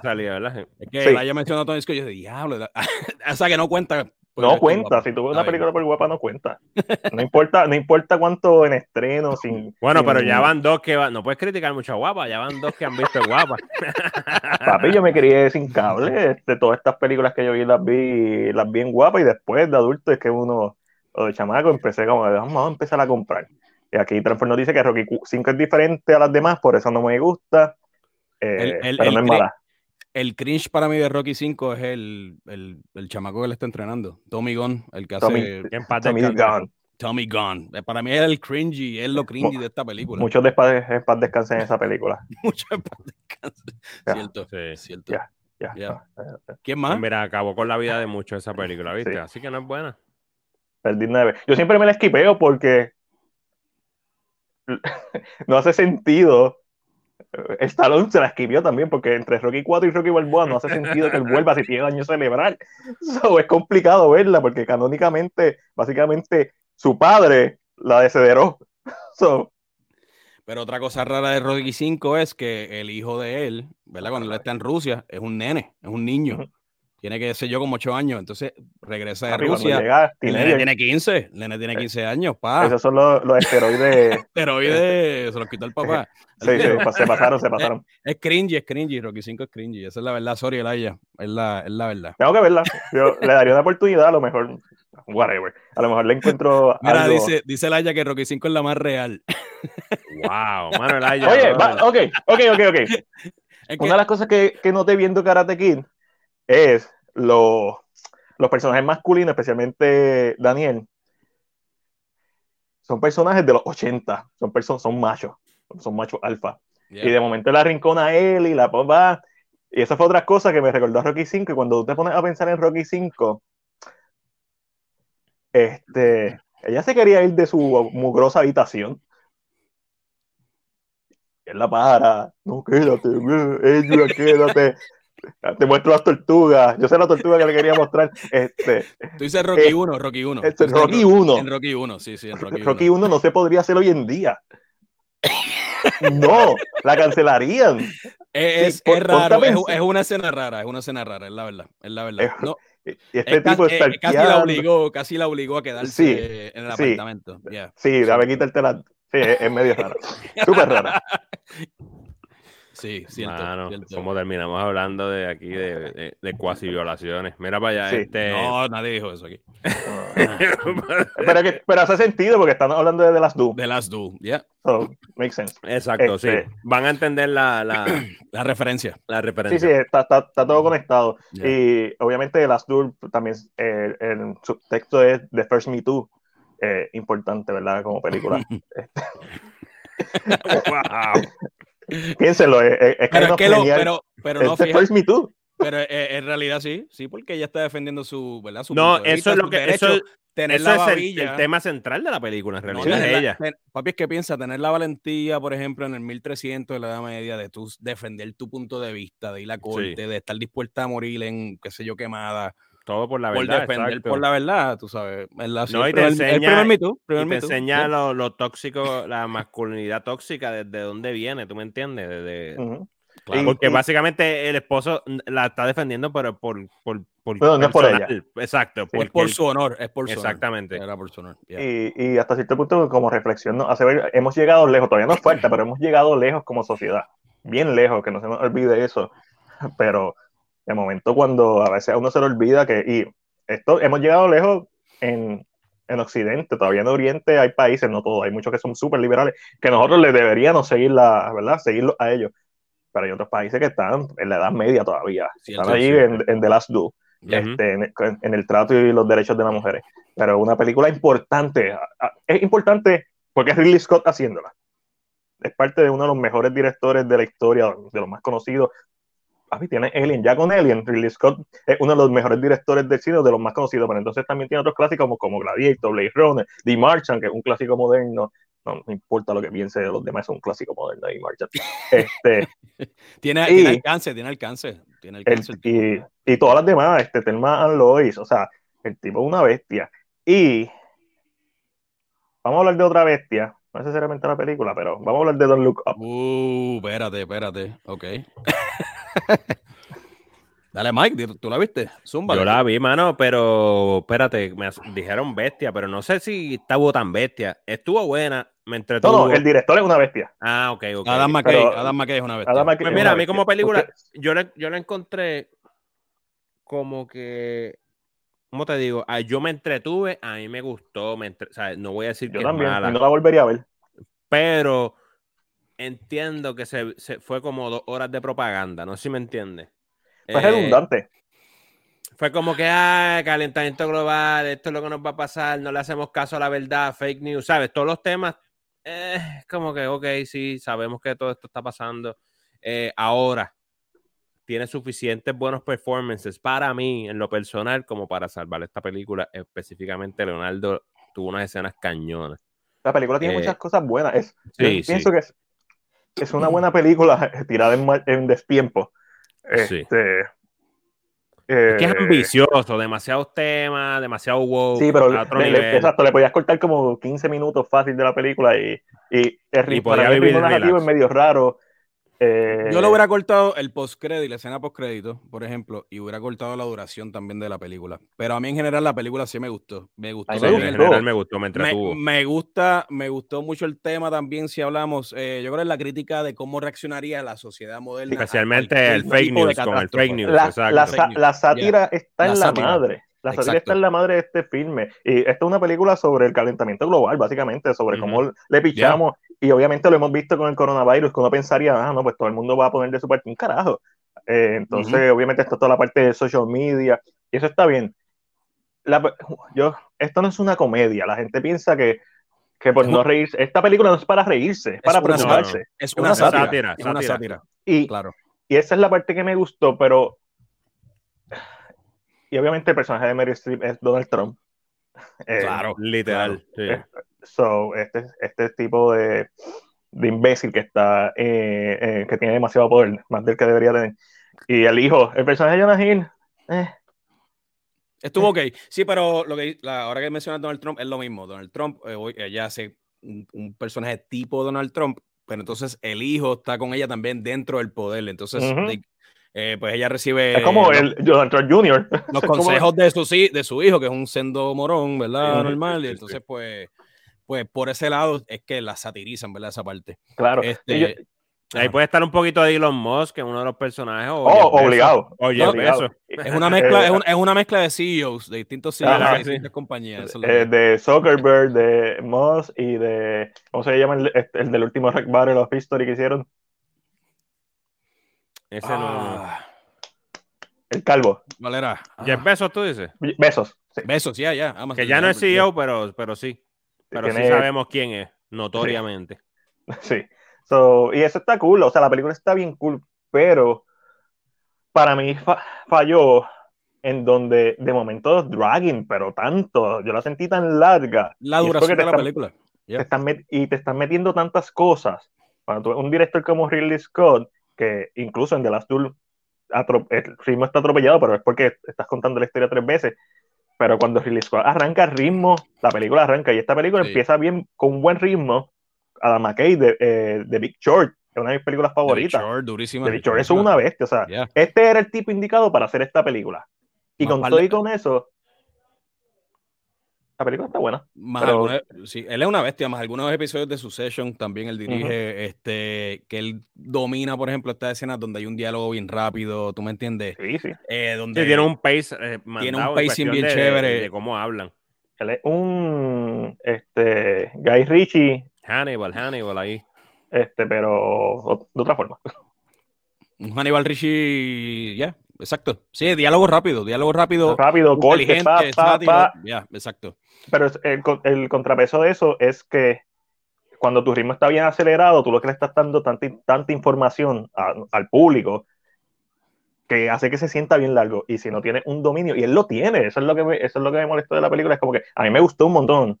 Me la disfruté. Big, Short es una película brutal y es bien difícil de explicar y el ritmo lo ayudó. El ritmo en ese caso lo... Yo estuve todo un semestre cogiendo eh, clases de, de, de economía y todo un semestre cogiendo clases de economía y esa escena de Victor, cuando explican los paquetes y cómo funciona, esa fue todo mi semestre, en una escena. ¿Por qué? Porque el, guion eh, era uno, era uno mejor, punto. y tiene mucho tecnicismo el guion de Big Short, es lo que pasa. pero, pero sí, brutal. Y es genial. Es, con cuántas películas interrumpen su ritmo narrativo y funciona. Este, bien pocas, porque Short lo hace de una manera inteligente con el, segmento, el segmento de Margot Robbie. Y era necesario porque son temas complicados. Correcto. Y la película te lo dice, como que básicamente sabemos que somos temas complicados, te lo voy a explicar simple. Vamos a parar, vamos a seguir. Y eso está genial. De hecho, es un película, uno de los mejores guiones que. Esa es una de las películas que cuando yo vi, el, eh, la estaba viendo, es como que esta película la, la van a dominar la mejor guion. Deberían dominar la mejor guion. Este, porque tú sabes, cuando es que se nota cuando tú tienes un buen guion, sales, tú estás viendo la película, pero tú sales, es con Zodiac. Tú, ves Zodiac y tú dices el guion, pero también Fincher. Tú ves la dirección brillando. Y esto sin contar el elenco ridículo que tiene Zodiac. todas las películas de Fincher tienen un, elenco ridículo. So, Don't Look Up está en Netflix. Te las recomiendo que vean.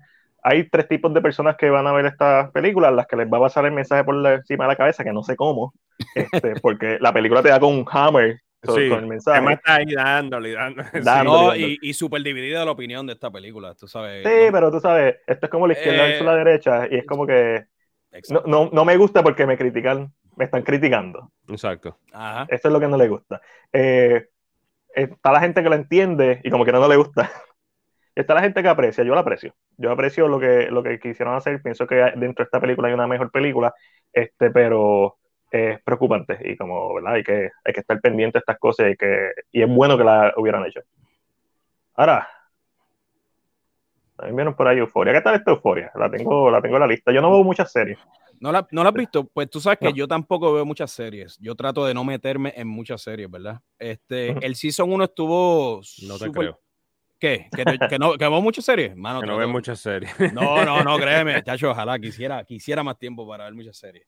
Este, pues, mano, esta serie salió en el 2018, 2019, si no me equivoco. Tuvimos un break entre el Season 1 y ahora que comenzó el Season 2, que fue el domingo pasado. esto, es un, esto es un drama teen, ¿verdad? Te puedo decir que esto es un teen drama, pero bastante serio. Elevado. Eh, e, elevado, elevado. Este, toca, toca temas bastante serios dentro de lo que es el ambiente de la droga, la sexualidad en, los adolescentes, este, todo lo que se puede dar.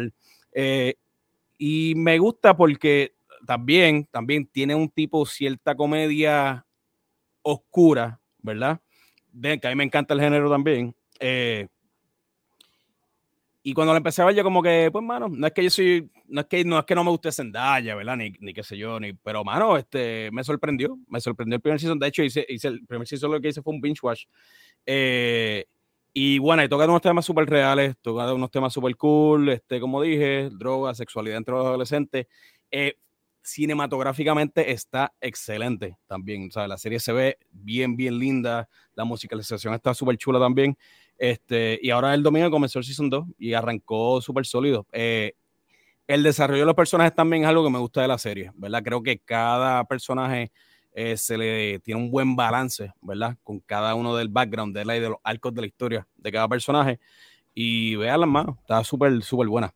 Está en HBO Max. Este, Max la tengo en mi lista de ver. Yo no era muy fanático de, de Centella. Este... Igual yo, igual yo. Me pasó lo mismo. Pero no mientan que a ustedes les encantó de Greatest Showman también. Estuvieron cantando en el cajo. y, esa fue la y, esa fue la película que empezó a hacer el cambio. Ah, ¿viste? Esa, fue la película de Greatest Showman. Y, después ah, cuando empecé en el carro cantando, ah, en el tapón. Fíjate, yo no canto ninguna canción de ella. No, mano, es que te digo, eh, en Euforia eh, le mete, le mete, mano. En Malcolm America es del mismo director. Sí, sí, sí. Ahora, para mí, la mejor serie que hay ahora mismo, bueno, que acaba de terminar el season, ¿verdad? Pero para mí, la más inteligente ahora mismo es Succession, definitivamente. Ah, claro, sí, sí. ¿No lo has visto este, Mac? Yo no serie, es bien rara la vez. Esa, yo, que yo te la recomiendo. Buena, mano. Pues, la, voy a poner en la lista. Sé que es buena porque el elenco que tiene está en la madre. Lo que pasa con la serie es que después pasa como Game of Thrones. Uh. Que tampoco la he visto. Ah, este, no la has visto. Yo creía que, que todavía tenías una secuela del último no, Fuck, fuck no. Este, yo no veo series porque a mí me gusta ver eh, series. esa guapa no la ha dado, no la ha transmitido todavía, by the way. ni puta idea. A lo mejor Telemundo la transmitió. este, no sé. Pero, tú sabes, eh, sí tengo una que otra serie que veo, tampoco es que no veo ninguna serie, estaba viendo Cobra Kai eh, estos días y, y, veo animes que son, son series, este, claro. la mayoría. Pero o sea, el tiempo que tú le tienes que dedicar a una, a una serie es como un compromiso. Yo siempre he dicho que una serie es como un compromiso. Tú tenías que dedicar a ello y después si termina como Game of Thrones, que a no todo el mundo le gustó, no estoy diciendo que a mí no me va a gustar, pero la gente que estaba tan invested, que veía los episodios semanales, papi, eso es joderse. si no te gusta... el corazón roto al final de El corazón roto. es, como una, una, relación que duró muchos años y después se terminó mal. Claro. Una película, un one night stand Exacto. Mm, la ves, dos horas. Y ya. La ves y te vas. Y si te gustó, vuelves y la ves. O regresas a la ves. Y dejas un buen Le, le envío un mensaje. un poquito. pero buen ejemplo, buen ejemplo. Yo en serio tampoco, ¿verdad? La serie tiene que ser algo que me llame la atención o igual tú mencionaste ahorita o que alguien que sepa que yo o, que yo confíe me la recomiende. Ese fue, el, caso de, ese fue el caso de Euforia. Si yo no conecto en los primeros cuatro episodios. Papi, si yo no conecto en el primero, se murió. No, porque acuérdate que, que yo, yo, le doy la oportunidad porque el ah, arco dura más, ¿verdad? Es más lento en, en una serie. Por eso tengo que dar cuatro episodios, que es como que el, no, tercio de la, de la, serie. Pero eh, ahorita hablamos de libretos inteligentes, por ejemplo, Succession tiene de los libretos y las actuaciones más sólidas e inteligentes. Para mí es una serie que yo sé que no estás viendo serie, pero si tienes la oportunidad de verla y sacar el tiempo, no te vas a arrepentir porque está dura, mano. Es bien inteligente, bien inteligente va a estar en la misma lista donde está Breaking Bad, que vi el primer season cuando salió. I love Breaking Bad, simplemente es como que.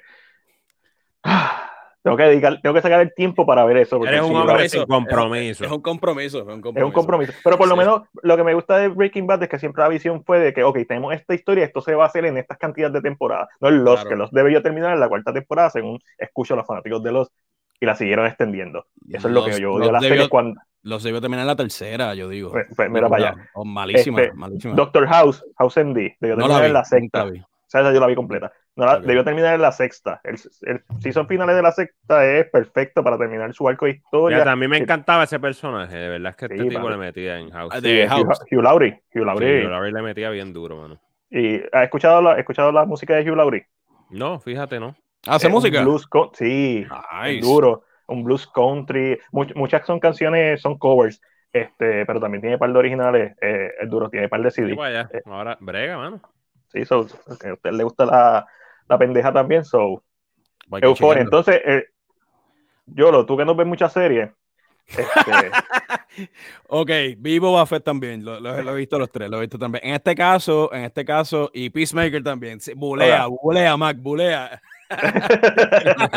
no, pero estoy interesado en, en Boba Fett porque de las series que yo he visto es de Mandalorian. Eh, de hecho, yo hice un edit del primer season de Mandalorian eh, y eliminé toda la grasa que tiene. Ese, y hubieran hecho una película de dos horas y hubiera estado cabrona. De, de, del primer, de, la primera temporada. yo tengo un corte en, en, mi computadora, creo que está de dos horas. De, de la serie completa. La corté, toda la mierda que tiene. el episodio de la prisión del primer season. Adiós. Solamente creo que dejé la parte cuando está llegando en la nave a, a otro lugar para hacerle una buena transición. Sí, sí, y, y, el corte dura dos horas y cuatro minutos, algo así creo que es, y es la misma historia, y después no afectó nada el Season 2 porque los personajes que salen en el Season 2, no, o sea, lo puedes justificar. Nada, el punto es, está la madre Mandalorian, me gusta, pero está la madre episodios filler. Este, season 2 tiene... ese, es el, ese es el problema de, de, este tipo de series, ¿verdad? Este problema de este tipo de series de superhéroes y de Star Wars, ¿verdad? Son los episodios fillers, ¿verdad? Series como Succession todo episodio tiene un propósito, ¿verdad? Es, es la realidad, está bien escrito. Eh, como Laya, yo le di solamente oportunidad al pilot. Y esa es la verdad, esa es la verdad. Esa es la verdad. Este. Pues en este caso, eh, Boba Fett va por esa línea, ¿viste? Boba Fett va por esa línea, no me ha impresionado para nada, absolutamente nada. No. Este, ¿Tú la has visto, Mike? ¿La estás viendo, sí. La estoy viendo y tampoco estoy muy impresionado. Está... No, ¿qué del episodio 3? Escuché cosas no, no, muy buenas del episodio 3. Yo lo detesté, mano. De, incluso hay una, es que hay... Hay una escena, mira. yo, sé cuál va a decir, yo sé cuál la, la persecución la, persecución más lenta de la historia del eh, planeta y más unexciting, caballo. Es que lo que pasa, es que lo que pasa es que el problema es, yo, yo soy fan de Star Wars, ¿verdad? Me gusta Star Wars. Claro. Este, el problema es que no se siente como Star Wars, que es el mismo problema de las secuelas muchas veces también de Disney, que eso es otro tema y eso es otro podcast. Este el caso de esta, esto se siente pues bien forzado, eh, bien, vamos a hacer una serie de ¿Qué tú piensas de las Jedi? Que yo pienso de las Jedi, yo pienso esto de las Jedi. Eh, para empezar, las secuelas de Star Wars fueron mal planificadas. Eso nadie lo puede. Eso, nadie... eso es todo. Eso es toda la explicación. Eh, el problema de las secuelas de Star Wars fue una mala planificación. Punto. Tú sabes, tú contratas a un big name, un nombre grande, J.J. Abrams, vamos a hacer Star Wars, que sí, el tipo. J.J. Abrams. Tower Rated, como vamos a hablar Tower Rated. Tower Rated. Tower Rated. Es la realidad. El tipo técnicamente es bueno. Es talentoso. Técnicamente. Sí. Técnicamente. Pero, yo creo que no se esfuerza más por traer una mejor historia. Vamos, Force Awakens es un remake. Es un remake. Es un remake. por eso es que a la gente le gustó tanto. Claro. Mi, película favorita de la trilogía de secuelas de las Jedi. Porque es la única película que quiere hacer pues, algo nuevo. De las, pues, mano, para ese punto hoy, Ryan Johnson fue el único que tuvo los cojones. los cojones de hacer algo original. Nuevo. Sí. Y es verdad que odio todo el arco de historia de Finn y Rose. O sea, lo detesto con toda mi alma. No, hay unos desperdicios. ¿Por qué, tú, oh, tú tienes en el caso a Benicio del Toro y tú lo desperdicias de esa forma? O sea, totalmente desperdiciado. Es la realidad. Pero, por ejemplo, yo creo que The Last Jedi, de la, hablando de las secuelas, tiene la mejor escena de pelea ever, que es en el trono ese rojo, whatever, que está el background este rojo, el fondo rojo. Y Digo, no la miren muy detenidamente. A mí me gusta. Sí. No, los tipos están ahí atrás haciendo. Ah, exacto, sí, se ve bien bonita, se ve bien nice, se ve bien chula. Eso, pero, está, bien hecha. Y el momento cuando. Es, eso es lo que me sorprende de la serie, que tuvo las bolas de hacer cosas diferentes. Por ejemplo, uno piensa que Snow va a ser el, el Sidious de esta película. Pero son horribles, papá. Las secuelas son malas. Las secuelas son, malísimas. malísimas. Fueron, fue, mala planificación. Este, para mí no existen. Eh, y ya. Y sin hablar de la última. ¿Cómo se llama la última? The Rise of, Skywalker. Horrible. Yo estoy con Transfer. Horrible. Yo cuando la vi a mí me gustó. Y después pensé en ella. Está horrible, papá, esa película. Es mala, mala, mala. Mala y cuando piensas en ella es peor. Pero sí, pero Boba Fett tiene una de las peores escenas de persecución ever ever, ¿sabes? Oh. Es, yo estaba como que con las manos en la cabeza, yo, ¿qué es esto de lento? Sí, está malita. Una persecución que no, nada exciting. Y que, se ve, y que se ve mal, se ve mal, visualmente se ve mal, tú sabes, es, vamos a decir que son, es una persecución, son cinco... ¿Y por qué? ¿Tú no crees que tiene que ver algo con el envolvimiento de Robert Rodríguez? Pero es que Robert Rodríguez dirigió uno de los mejores episodios de Mandalorian. Sí, pero ahora le dieron rienda suelta y como que y él mismo admite que él como que no, no se siente cómodo, tú sabes, como que se jodió Alita, maldita sea. no hay, no, hay, no, hay, no hay secuela. Me, refiero, me refiero, no, a mí me gusta Robert Rodríguez, no me A mí me gusta Robert. Lo que pasa es que él tiene una estética y un, un tan marcado, un estilo tan marcado y diferente a lo que es Star Wars, aunque sea fan de Star Wars, que como quizás no, está, se siente incómodo para mí, no sé. Exacto, quizás con tanto. Aunque también no ayuda que, que Boba Fett se están inventando la historia, porque no la había. Es, que se ve bien forzada, se ve como una historia bien forzada, simplemente para hacer otra serie y simplemente llenar un, un, espacio en la plataforma. Un spoiler aquí, me oriné la risa cuando vi a Dani Trejo, brother. Ah, sale. Machete. Robert Rodríguez. Rodríguez. El trademark Robert Rodríguez. yo me oriné. Es como que, ok, ya. Hace sentido. Pero es un duro, eh, Joven Rodrigo es un duro. Le voy a dar la oportunidad, pero ahora hasta el momento va lenta y va un poquito, es lo que te digo. Como que hay, hay, escenas que tú dices, ¿qué es esto? voy a esperar que se acabe y si ustedes me dicen, ok, no tienes que chupar un par de episodios, pero te pone buena, la veo. Pero hasta ahora estoy tan interesado de ver Boba Fett como estoy tan interesado de ver esta serie. Pues Peacemaker, hermano, ¿qué te digo? También la empecé a ver. De hecho, esa tiraron los tres primeros episodios y, este... ¿Qué te pareció? He, estado aquí en casa. Eh, me pareció el personaje de John Cena en eh, The Suicide Squad, a mí no me gustó. Para nada. Uh. yo no quería darle break a esta serie. A mí tampoco me gustó. A mí, me gusta John Cena, pero el personaje no me, gustó. No me gustó y, como ya viene con una mala racha desde mi punto de vista, porque a mí no me gustó tampoco Fast Nine. Odié a John Cena en Fast Nine. Mi punto Fast, de Nine. Fast Nine fue la última. Fast Nine fue la última, que es el hermano de... ¿No la has visto? ¿No la has visto? No, dije, eh, había visto las ocho películas, las primeras ocho, y dije hasta aquí. Pues yo, Vi, yo vi Fast Nine, John Cena sale en Fast Nine, horrible, tipo malísima la actuación, y después sale en... Y no me gustó en The Suicide Squad, fue el personaje que me gustó, dije, hermano, no quiero ver Peacemaker y también vengo y le doy play. Masoquismo, ¿verdad? Masoquista, full. Este, pero fíjate, empezó entretenida. James, esto es James Gunn soltando todo lo que tiene, tú sabes, con una clasificación R. Eh, tiene un montón de elementos, eso sí, de Deadpool, full. Tú sabes, se siente como si Jameson estuviera robándole un poquito a Deadpool y a The Voice. Ok. A la serie The Voice, porque así que se siente. Pero. no me gustó de Suicide Squad. ¿No te gusta Suicide Squad? No. Ah, porque el humor de James Gunn es cool en tweets, es cool controlado. Ajá, Cuando le dan rienda, como en Guardian of the Galaxy, y que le dieron un poquito más rienda suelta en Guardian of the Galaxy Volumen 2 y no me gustó tanto. Pues le dieron todas las riendas sueltas en The Suicide Squad y es como que hay, hay tanto, hay, o sea, el tipo tiene cosas que hace súper bien, como todo el mundo. Sí, sí. pero acuérdate, en Marvel tiene a Kevin Feige que lo está. Alguien que lo dirige. Claro. A mí hay tantas cosas que no me gustaron de The Suicide Squad como el personaje de John Cena y no, y no creo que es culpa de John Cena. Creo que como está escrito el personaje. Este, la primera escena, graciosa, pero sin ningún tipo de. No, no afecta nada a la trama. So, ahora la estoy viendo. Ah, The Suicide Squad para mí es una película que yo sentí que me estaba haciendo perder el tiempo. Sí, sí. Pues si no, te gustó de Suicide Squad, seguramente no te vas a disfrutar Peacemaker. Aunque pienso, aunque pienso que va un poco mejor de lo que es Suicide, de Suicide Squad en general. So, tú sabes, es más, es más grounded. Pero tú ves que ya hay ciertos episodios que se empiezan a ir en el viaje, digamos, este Starfish o whatever. Ese viaje de, mierda que se fue James Gunn en The Suicide Squad, ¿verdad? Este pero para mí va mejor de lo que fue la película, ¿verdad? Ok. Pero, pero como quiera pienso que le está robando mucho o quiere estar tratando de ser como The Voice, ¿verdad? O maybe Deadpool. Es lo único, es mi única crítica.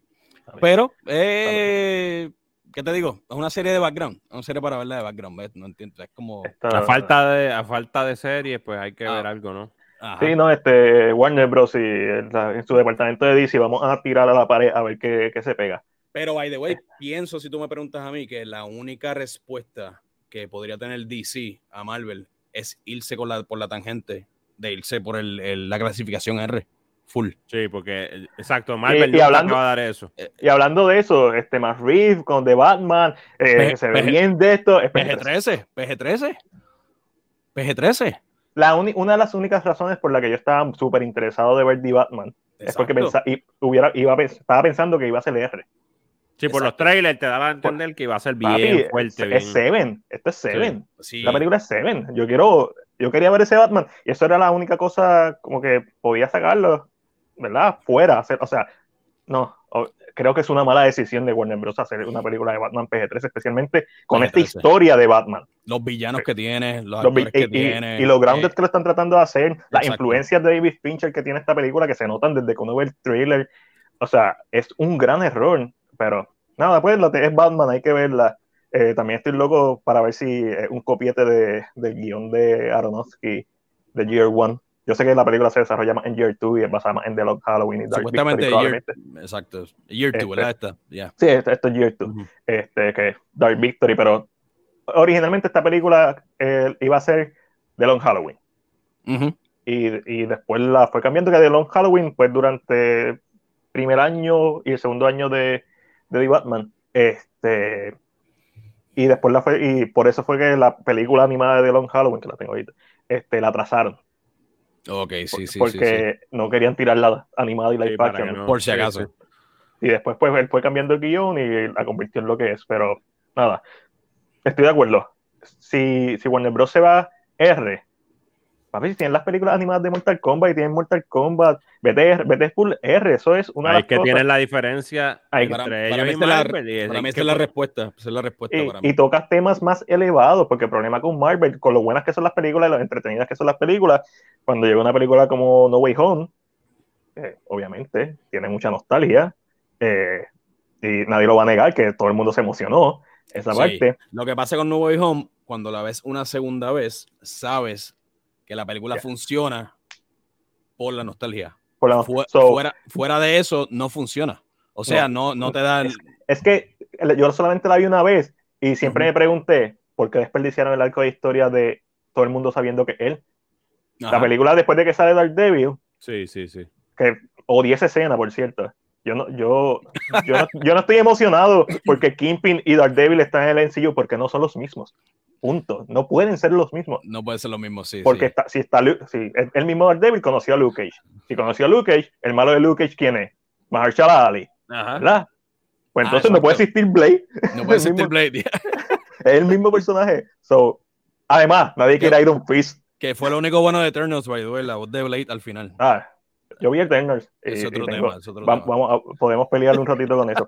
este, eh, y y bueno, nada, seguimos. ¿Qué más, qué más hay?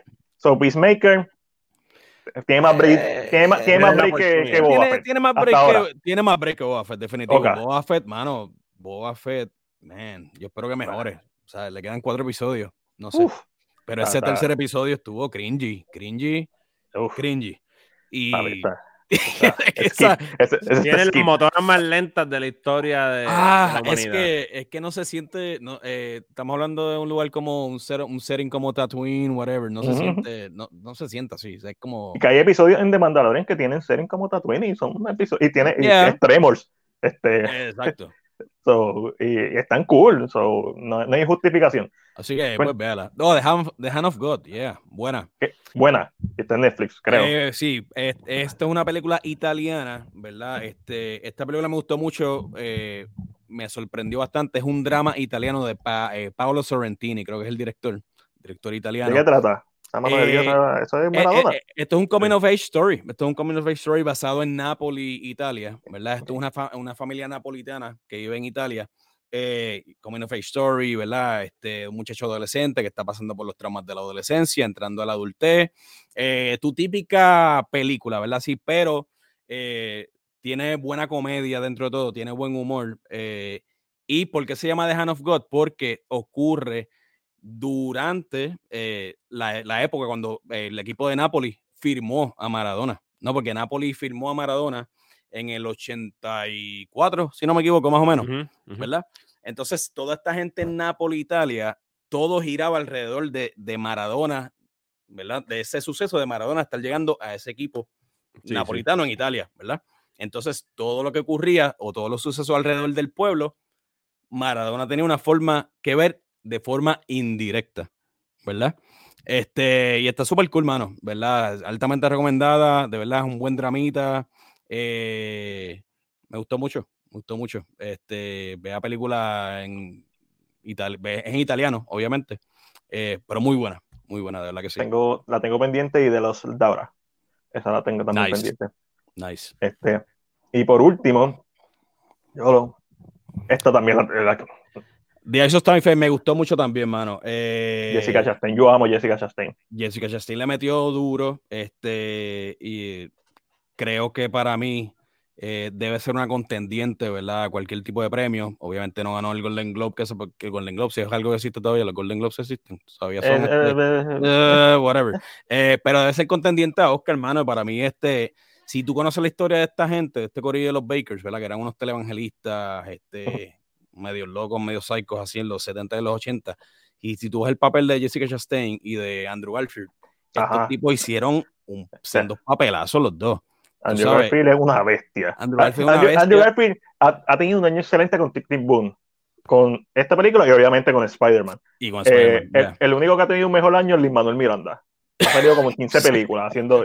O producido, dirigiendo. producido, o, hizo las canciones. Este, pero sí, no, pero The, The, Ice of Time es recomendada en la historia, eh, o nuevamente, estos televangelistas, ¿verdad? Que, que, se, ¿verdad? Salen, suben, ¿verdad? Es como la, la, el alza y la caída de estos televangelistas. Es una historia biográfica y las actuaciones están on point. De hecho, si tú vas a, vas a YouTube y buscas videos de los de este corillo, ¿verdad? De los Bakers originalmente, bueno, tú vas a ver el, papel, el papelazo que hizo Jessica Chastain y Andrew Garfield. Brutal. Este, eh, Vincent D'Onofrio también será en la película. Ah, y tiene un buen papel, mano, también en la película. Y, la, y, las escenas compartidas de él con Andrew Garfield, durísimas también. Oh, papi, son, son dos, dos, dos monstruos. Sí, no, te las titanes, Godzilla, Godzilla versus Buenísimo, mano. son una mierda película. Este... Mierda, mierda, papi. Para mí, mierda, mierda. Para mí también. No, para mí también. La gente dice, ah, no, pues que se llama Godzilla versus Kong. Horrible. Sí, las peleas están chéveres. Las vería en un video de YouTube. De hacer. Eso es todo. Sí. Es, una mierda. Es una, mierda. Es una mierda película. es una mierda película. Y se nota que cortaron con cosas con cojones. Este está en la era de que Jamada estaba como que no, solamente pueden durar dos horas las películas. Está malísima. Ah, a ver, sí. Y Mortal Kombat también mala horrible. El año pasado fue un mierda de año para mí. Como que mi película esperada fue como que mierdas de película. Pero lo, mismo que, pero lo mismo que estábamos hablando ahorita, por ejemplo, como The Last Duel es un peliculón, pasa desapercibido totalmente en el 2021 y película, obviamente como Mortal Kombat, eh, Godzilla vs. Kong, todas estas películas brillando, tú sabes, es, y está increíble, ¿verdad? Pero esa es la que hay. Eso pasa. Era, pues, para ir a lo que yo vi, Eh, vi ayer Scream. Ok. 5. Mm. Eh, está buena. Si te gusta el horror, si te gusta Scream, está buena porque está es The Force Awakens de Scream. De Scream, yeah. Pero en Scream hace sentido por el comentario meta y la película, su comentario meta está on point. Sobre los requels, la película literalmente te dice en la cara, Stab 8 se va a llamar Stab, porque esa es la moda ahora, de ponerle a, los requels como Halloween, como volverla a llamar con el título original. So, La película hace su, su trabajo en, en, el comentario meta, al punto de que quizás se cede un poco, de que es demasiado, eh, obviamente, siendo la primera película dirigida por Wes Craven, pues hace falta, pero estos son los directores de Ready or Not, que igual, si te gusta el horror, es con, con Samantha Weaving, eh, una muy buena película de, de, horror y, y, misterio. Y en el estilo de Wes Craven, yo no, sin ser Wes Craven, yo no me imagino una mejor versión de esta película. Y eso se lo tengo que dar. Screen necesita malamente un director con otra visión que si quieren continuar la saga, los lleva ahí. Cosas buenas de la película, la actuación, especialmente de los legacy characters, eh, los arcos de historia creo que los manejaron muy bien. No son los protagonistas, eh, los viejos no son los protagonistas. Esto no es Jamie Lee Curtis en, Halloween, que ella es claramente la protagonista. Sí que Neff Campbell y todo este corillo lo que salen es bien poquito. Son secundarios. Y son importantes en la historia, pero especialmente Neff Campbell básicamente viene a salir en el acto final. Oh, wow. Ella sale durante la película, pero es su, su, peso entra en el acto final. Eh, eh, este, Dewey, me olvidé el nombre, Dave Arquette. Dave Arquette, yeah. La partió. De verdad. Sí, like. Nice. Es como que yo vería todo, yo vi en octubre del año pasado, volví a ver el screen, peliculón. Este, y el arco y verlo ahora en este arco de historia que tiene esta película es como que yo vería solamente otra vez la saga de Screen por él para ver la evolución de su personaje cómo llegó hasta esta película no y lo, lo, aprecian más maybe ahora también verdad eh, obligado este, y y la muerte pues están diciendo como que ah son bien como que nunca el, el, slashing cómo es el slashing chévere o brutal o sea like violento like vamos a romper piernas, vamos a espetar el cuchillo entre manos. Te, tapaste, te jodiste, como quiera el cuchillo. Te... Mano, yo quiero verla, eso va a estar nostálgico para mí. tiene mucho, tiene un buen balance, una buena película. Y yo estaba preocupado porque la pusieron para enero, entonces el, enero, el fucking zapacón del, del año. y es como que, exacto, sí, es verdad. So, a mí me gustó mucho. usualmente enero es para mierda o para colar películas que en los premios que, ah, por este tecnicismo entra. O para, o para Boba Fett o Peacemaker, cualquiera. O Peacemaker, correcto. Ah, eh, diablo. Ay, Mira, so, vean Screen, se las recomiendo Screen. No, la quiero ver, la quiero ver porque me encanta la, la primera, me encanta especialmente, bueno, y, y obviamente he, escuchado eso mismo que le rinde mucho tributo a, Wes Craven. Y lo hace bien, lo hace bien. Eso es, lo mejor que pueden hacer, es como que esta es la primera película, pero 25 años después. y, Wes, Craven, Wes Craven, The Nightmare on Elm Street es de mis favoritas, by the way. La primera, del 84. Este, correcto. Muy este, eh, básicamente Halloween. Todas las películas de Wes Craven son Halloween. Yeah. también es Halloween. exacto. Y, él, lo sabe. Y eso es lo cool de Wes Craven. es, es la receta reusada nuevamente, pero, no doesn't matter. Yeah. Él lo, él lo elevó. y sigue trayendo varias veces. Ah, vamos a hacerlo, ¿verdad? Yeah. No, Wes Craven. Wes sigue funcionando, así que... Sí. Mira, eh, este, déjame ver. Si quiero saber. También vi Kingsman, también en cine también. Eh, una precuela, es igual, preocupado, salió en enero. No es mejor que la primera. Este, The Secret Service está muy dura. ¿Tú sabes que yo no he eh, visto ninguna de las Kingsman todavía? Ve la primera, no, veas la segunda. Podrías ver la precuela y después ver la primera. Okay. Y después ver la tercera. Ese oh, en ese orden. Okay. Sí, en el orden cronológico hasta ahora. la mejor la primera. Las anteriores me gustaron. A mí no, a mí no me, no me mató de Golden Circle. Eh, la primera me encantó. Y esta me gustó más que de Golden Circle. Eh, pero tiene cosas que es peor. Mm. Eh, el ritmo nuevamente. Intenta contar muchas cosas que pudo ser más fácil, pudo ser más simple como película y enfocarse un poco más en acción. Tiene menos acción de lo que esperaba, siendo una película de Kingsman. El elenco está en la madre. Ralph Fiennes, es Voldemort. Verdad, sí, este, eso sí. Este, eh, es Who, este, Digimon, Hudson. Eh, y tiene un buen elenco, tiene una buena historia, pero creo que está all over the place en momentos. Esa sería mi peor crítica. Al final, tú te enamoras de los personajes, por lo menos a mí me gustaron mucho los personajes y quieres saber más de ellos. Tiene una escena en una trinchera que, como esta última década, que todas las escenas de las trincheras son tan en la madre, ya sea Wonder Woman, ya sea 1917, Esa es la más bestial, técnicamente una, una trinchera House of Rich, pero todo ese acto final de House of Rich es 1917 está bien por encima. Ah, 1917 es otra cosa, eso saca, sí. Sí, es, bestialidad de película. Y pues Kingsman se deja ver. No, no, no, como que las películas que estrenan en enero ya no necesariamente es que son malas, no es que son peliculones, pero claro. se, pueden ver. Eh, como le estaba mencionando, pues vi de Karate Kid 1, este, Rocky para Teenagers, vi de Karate Kid 2. Rocky para eh, Teenagers, ya.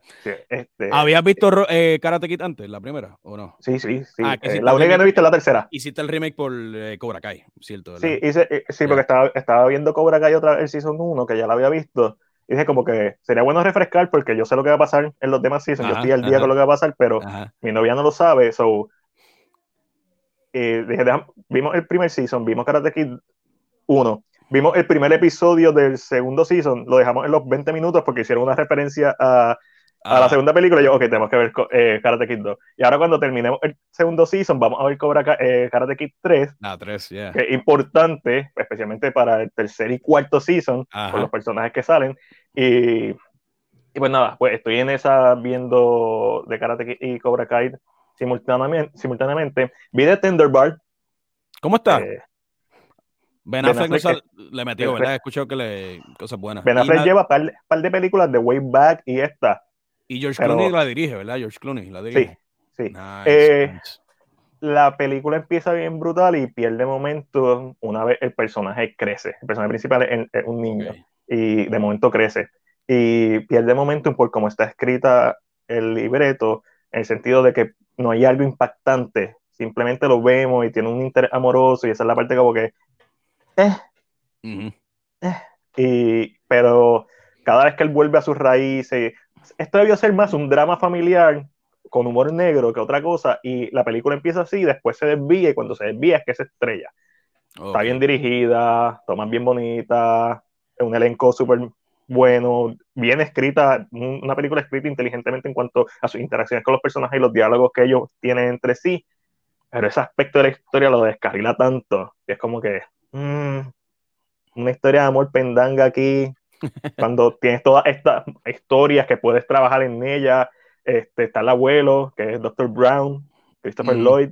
o, sea, tenía, más, tenía más. Y la historia trata sobre esta, este niño, ¿verdad? Que se muda a casa de su abuelo con su mamá porque su mamá básicamente se queda sin dinero. Su papá es simplemente una voz en la radio, un locutor de radio y pues nunca está en, su vida, solamente el lo escucha en la radio. Y el papá aparece de vez en cuando cada dos o tres años él lo ve y, esa es la parte interesante de la película. Como les dije, cuando ya está en Cambridge, creo que es, se enamora de alguien y la película, pero papi, como a los, a los 25 minutos sale este personaje y es como que la película se desvía totalmente y después cae otra vez, pero me hiciste perder un poquito el tiempo. Ok. Eh, a, a, George Clooney me perdió un poquito como director en Midnight Sky, creo que fue. Ah, Midnight Sky. Tuvo media rara, sí. Oh, mano. No, la, no la veas, no la veas. Okay, no, sí, sí, yo, yo le picheo. Ya. Eh, está, basura, ¿verdad? Está mierda, está mierda, está basura, de verdad que sí.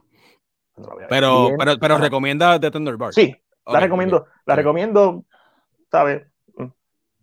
Me, gusta, me sigue gustando más de Way Back, que fue la otra que él hizo hace dos años. Que es de... Ahora está cayendo en ese tipo de rol. Este, pero tú sabes que a mí lo que no me gusta de Ben Affleck es como, es que es como inconsistente. Te hace una, una racha de películas buenas y después te tira cuatro mierdas que tú dices, ¿qué es esto? Pero esos son la mayoría de los actores, ¿no? No, yo creo que Ben Affleck. es que Ben Affleck es, que la brecha es bien amplia de la mierda que estoy hablando. pero se puede culpar tan, así al actor no, tanto. No. Eso es lo que yo exacto. digo. Es porque él la partió en la actuación. Sí, pero, cuando, él, está bien dirigido es una bestia, mano, para mí. Pero es que no hay excusa porque lo que pasa es que yo te doy ese comentario si es un puramente actor, pero él, él, él debe saber mejor que eso, porque el tipo es un productorazo. O sea, el tipo está ha estado envuelto en todos los renglones de, ¿me entiendes? Del cine. No, como director, como actor, como productor, como, ¿me entiendes? Eso él sabe mejor que tú puedes escoger. por ejemplo, cuando él hace roles, roles, a él le van el, como anillo al dedo, roles como The Town y este tipo de películas. Sí, pero cuando está en Boston, cuando está donde es. Cuando está en Boston, de él es de Boston. Está, que le mete porque Google Hunting está brutal también. Peliculón, ya. Pero, ¿qué, ¿qué, ¿qué, película te molestó tanto, Mike? Exacto, Ah, yo sé cuál va a decir. Yo sé cuál. Ah. Mano, por Dios. pero no tengo ni que mencionarla, bro. De la reciente, porque estás diciendo que tírala, tírala, pero tírala. Papi, tú tiras una nada más. Reciente, bueno, reciente. Es lo que te digo. Yo lo dije claro. Racha, tiene racha. Va en una racha buena últimamente. ¿Te gustó en, The Last Duel, dijiste? ¿Verdad? me, gustó, aunque me tuvo su look. Pelo con el pelo blichado. Fue, fue la más personaje más mierda. ¿Te gustó en Triple Frontier? A mí me gustó su personaje. Este, pero es, un personaje que no, no es necesario la La película en general para mí estuvo ok, anyways. Eh, Triple Frontier, ya. Este, este. Déjame ver, por ejemplo. Eh, a mí me encanta, por ejemplo, en, como dije, a él le van personajes. Argo, que él mismo la dirige también, si no me equivoco, ¿verdad? Él dirigió Argo, si no me equivoco. Ese tipo de personaje yo creo que le va, le va bien. O sea, le cae bien. Gone Girl, película. es del 2014. Eh, yo no he visto. No, pues por eso. Eso es lo que quiero buscar. ¿Cuál es la película? Porque la, única, la última película que yo recuerdo que la criticaron fue Runner Runner. Una mierda. la vi. Está bien, pero antes de eso hizo algo. Bueno, pero antes de, eso, antes de eso y antes de algo hizo ¿Qué, ¿Qué, tal si Jiggly? ¿Quieres mencionar Jiggly? Pues? pero es que Jiggly es de qué año? 2003. Ah, bien, pero es que pero es una mierda, no debe ser mierda. The Accountant, pero, The Accountant. The Accountant es una durísima. también. Usted ah, está loco. The Accountant está durísima y su actuación está durísima. No, no, durísima. O sea, no, no, papi, está el garete. No, no, no. Si tú me dices, si tú me dices... Eso es una película memorable de, de él que tú dices, wow, eso va a definir su carrera, The Accountant. Pero es que no todas las películas tienen que ser eso, porque no todas las películas tienen que ser de Godfather, no todas las películas tienen que ser un papel memorable. mira, mira Leonardo DiCaprio. ¿Tú crees que Don't Look Up va a ser una película que la gente va a recordar de Leonardo DiCaprio? No, pero, chico, pero por Dios, pero Leonardo DiCaprio tiene una clase de carrera que, Dios mío, que, que y, también, puede hacer, y también, tiene, también tiene sus piedras en la carrera. Pero acuérdate que Ben Affleck empieza su carrera en un alto, o sea, altísimo. Con, como guionista, no como actor. Bueno, pero hizo un buen papel en, en Google Hunting. Fue mm. supporting, pero fue. fue. Sí, sí. sí. Pero se lleva más mucho la estación de, de, Ben Affleck en Good Will Hunting. Se lleva más crédito como guionista. Bueno, ambos él, ambos él y Matt Damon. sí, sí, sí, sí, sí, sí, Claro, este, Pero el, el, nivel de range, específicamente en Good Will Hunting, like, obviamente cuando lo comparamos con el mismo Matt Damon, siendo protagonista, se me hace difícil ver eh, la escena de Ben Affleck porque en, actualmente no estaba ahí todavía eh, en el nivel necesario. Pero lo que estamos hablando es la racha. Yo no vi The Last Thing He Wanted, ni me interesa verla. Almageddon, eh, es la, es la favorita de Mike. Almageddon. Ah, claro, claro. No, pues sigue mencionando. Pues, pues, porque estamos estelares con esto. No, pero Almageddon, papi. Almageddon. Este, Almageddon es nostalgia. Michael Bay, una Michael Bay. Michael Bay, papi. Sí, no, Almageddon es nostalgia. Es nostalgia, Es nostálgica, claro. Es nostalgia. Claro. Pero si tú la ves hoy día, tú dices, diablo, de verdad que estaba, yo estaba. estamos hablando del 98, estamos hablando del 98. Sí, son, son esta racha de películas de entre Roland Emmerich y está esta crisis de destruir el mundo. Todo era el fin del mundo. Todo era, el fin del mundo. Sí, sí, este, sí. pero eh, lo estoy porque, viendo. Porque el año de Armageddon no salió también esta otra que era de, de, de un asteroide también, este, men, que sale eh, Elijah Wood, men, ¿cómo se llama? Estoy pensando eh, en deep, deep, deep, Impact. Sí, sí, sí, sí. O sea que eso era la racha de, del fin del mundo. Obligado. estamos. So, no dice que Ben Affleck es un actor inconsistente. También, el, también Ben Affleck. Para mí lo es. También Ben Affleck trabajó mucho con Kevin Smith, por ejemplo, también. Claire, ah, yo no cuento esas películas. Dogma. Sí, pues esas películas son como un vacilón. Son, son películas de Kevin Smith. De Kevin este, Smith, yeah. Está en esta burbuja de, de Kevin es Smith. Es otro range, yeah. Es como otro, eh, una subcultura, es una subcultura. Sí, exacto. ¿Qué carajo es tú de Wonder? Yo vi esta película. O sea, Mike, ah, estás, diciendo que, estás diciendo que Ben Affleck no es tu Batman favorito. No, para, para mí jamás. ¿Cuál es tu Batman favorito entonces? Mi Batman favorito es Christian Bale y, y Michael Keaton. Ben Affleck, que me va a decir tú que Ben Affleck es de los mejores Batman cuando tienes esos dos bestias ahí. Claro que sí te puedo decir que Ben Affleck es el mejor Batman en las peores películas de Batman, ¿sí? nosotros habíamos tenido este tema, nosotros habíamos tenido este tema, que a veces, ¿cómo te digo? si separamos a Batman de Bruce Wayne, podemos llegar a esas conclusiones quizás. Pero overall no creo que sea del mejor Batman. Dicen, los comic readers que él es el Batman más acertado en cuestión El Batman, exacto. Pero Bruce Wayne, ¿ves? Es lo que te digo. Lo que pasa es que está en películas, está en películas, está en películas malas de DC. Exacto. Ese es el problema, ¿verdad? Eh, ¿cuál, ¿Cuál es la, cuál, por qué hace, por, por la reacción más? ¿Cuál es? Eh, a mí me gusta BBS. ¿A quién carajo le gusta Justice League? Este, 2017, 2017. No, hablando del 2017, exacto. 2017, exacto. Este, eh, ¿Te, gusta, Batman vs Superman? ¿Te gusta? Sí, a mí me gusta Batman vs Superman. Okay, este, perfecto no es como película, pero sí. Eh, eh, pienso que mucha gente no entiende que la, que no es que no entienda, la película es clara en eso. Que literalmente Batman es el villano de la película. Ah, claro, Batman es malo. No se supone que te guste Batman esa película. Eh, no, claro. No, se justifica. O sea, no hay una mala actuación de parte de Ben Affleck en base al libreto que está haciendo. No es necesariamente mi toma favorita de Batman, pero viene de, de Frank Miller, so entiendo por qué están haciendo esta versión más eh, sádica del personaje eh, y sarcástica del personaje hasta cierto punto. Para mí, Christopher Nolan y Christian Bale, obviamente, cambiaron el juego. Mi película favorita de Batman es Batman Begins. So, para mí, Chris, eh, Christian Bale nos trajo una versión tan realista de Bruce Wayne. Y para mí. Y el universo en general es bien. Y el universo, o sea, y es, elevado por las películas, y es elevado porque estuvo con Ledger, y es elevado porque está con Tom Hardy, a pesar de que Tom Hardy es un duende al lado de Christian Bale, pero. Liam este, Neeson, en, Liam Neeson, Morgan Freeman, Michael Caine, o sea, está elevado. O sea, que lo que tú estás diciendo que él no es tan bueno, sino que los que están alrededor de él lo cargan. No, yo dije eso. Yo estoy diciendo que, esta versión de Batman, esta versión de Batman funciona en el mundo en el que está y funciona muy bien, pero realmente no es un buen Batman si nos vamos. Es un buen Batman para esta historia. Si nos vamos comic accurate, que sería una estupidez porque ¿qué Batman es comic accurate? Ben Affleck es más accurate, por eso es que es mi favorito. Ok. Eh, Christian Bale es, es psicológicamente es el mejor Bruce Wayne probablemente que, que, hemos visto en pantalla, pero es elevado porque la película en la que está sí, son, psicológicas. Son, películas sí, sí, Batman Begins es toda una película psicológica de Bruce Wayne. Sí, sí, sí. Es, como pues si fuera... Eso, es lo que estamos hablando, que, que, que, nosotros tuvimos, cuando hicimos, tuvimos esta discusión en el podcast de nosotros, tuvimos que separar Bruce Wayne de Batman para analizarlo de la forma más justa, diríamos, ¿verdad? Yo, creo que, yo creo que el problema de Ben Affleck es que no se le puede hacer justicia porque él no ha tenido su franquicia película. de Batman. Es lo único. Es lo único. hemos visto Snip. ¿Y qué pasa? En Batman v Superman, ¿en qué momento él es Bruce Wayne? Ni es Batman todo el tiempo. O sea, porque hasta cuando es Bruce Wayne, está trabajando para Batman.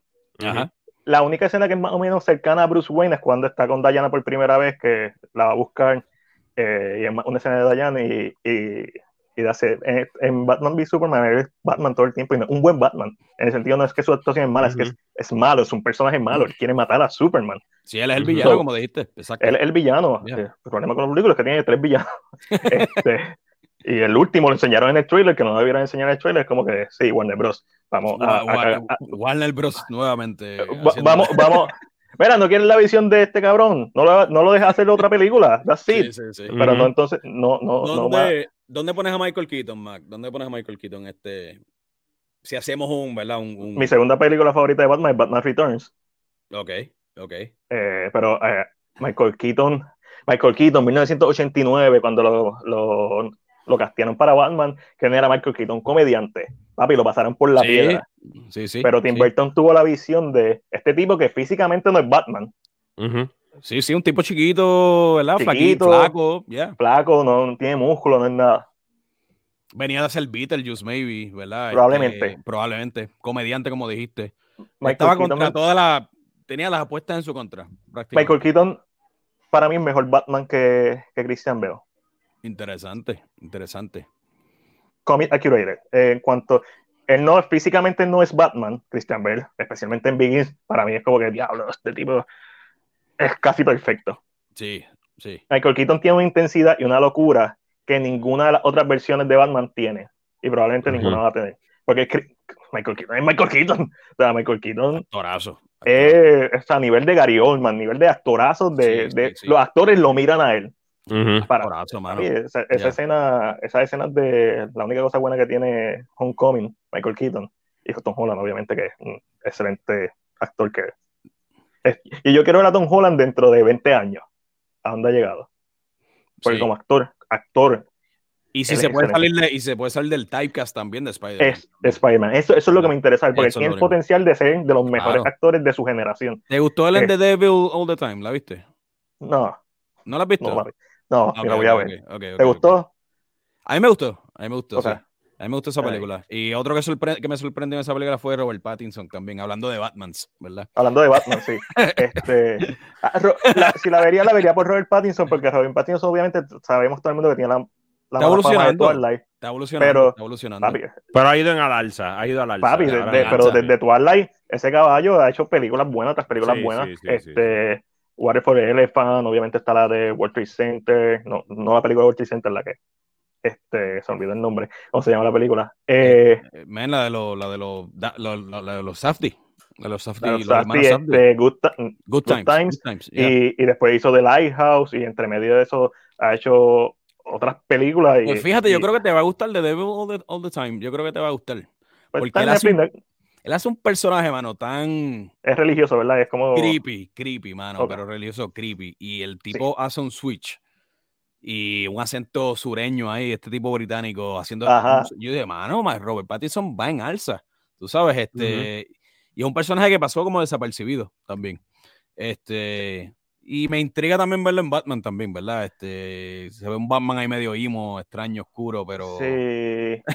hay que ver cómo... Yo no estoy muy motivado para ver The Batman, por muchas razones, algo, pero la voy a ver obviamente y voy a hacer lo más objetivo posible con ella. Y, yo soy pro Pattinson, pero tú sabes, para mí él es un excelente actor que, igual que Kristen Stewart, para, aunque Kristen Stewart tiene unos manerismos como JC Eisenberg, es como que eh, son imposibles que no estén en todas sus películas porque no, pueden sacudir. son como tics de ellos. Que estuve con la boca abierta. este, todo el tiempo. Pero. Eh, serán manerismos que cogieron en Twilight, ¿verdad? Es como que. No, no, sí, es que siempre lo han tenido. Ciertas miradas, ¿verdad? En la, sí, es como que. Eh, pero estoy loco por ver Spencer, que no la he visto. Este, y Kristen Stewart nuevamente también afuera de Twilight.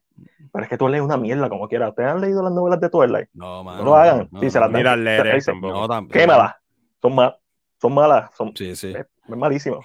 Este, so, volviendo a, a, los Batman, cool. Eh, Christian Bale es la mayoría del Batman favorito de muchos, pero es que están las películas más cabronas también.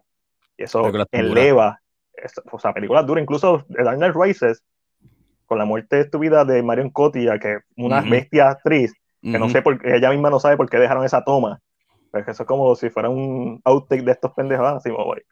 Eh, y con toda la inconsistencia y lógica y los plot holes que tiene la película de Dark Knight Rises, papi, cuando tú ves esa película por primera vez, está Michael Caine llorando ahí en la tumba, como que hay fe, eso, eso, eso llega. Eso, eso llega de verdad que sí, de verdad que sí.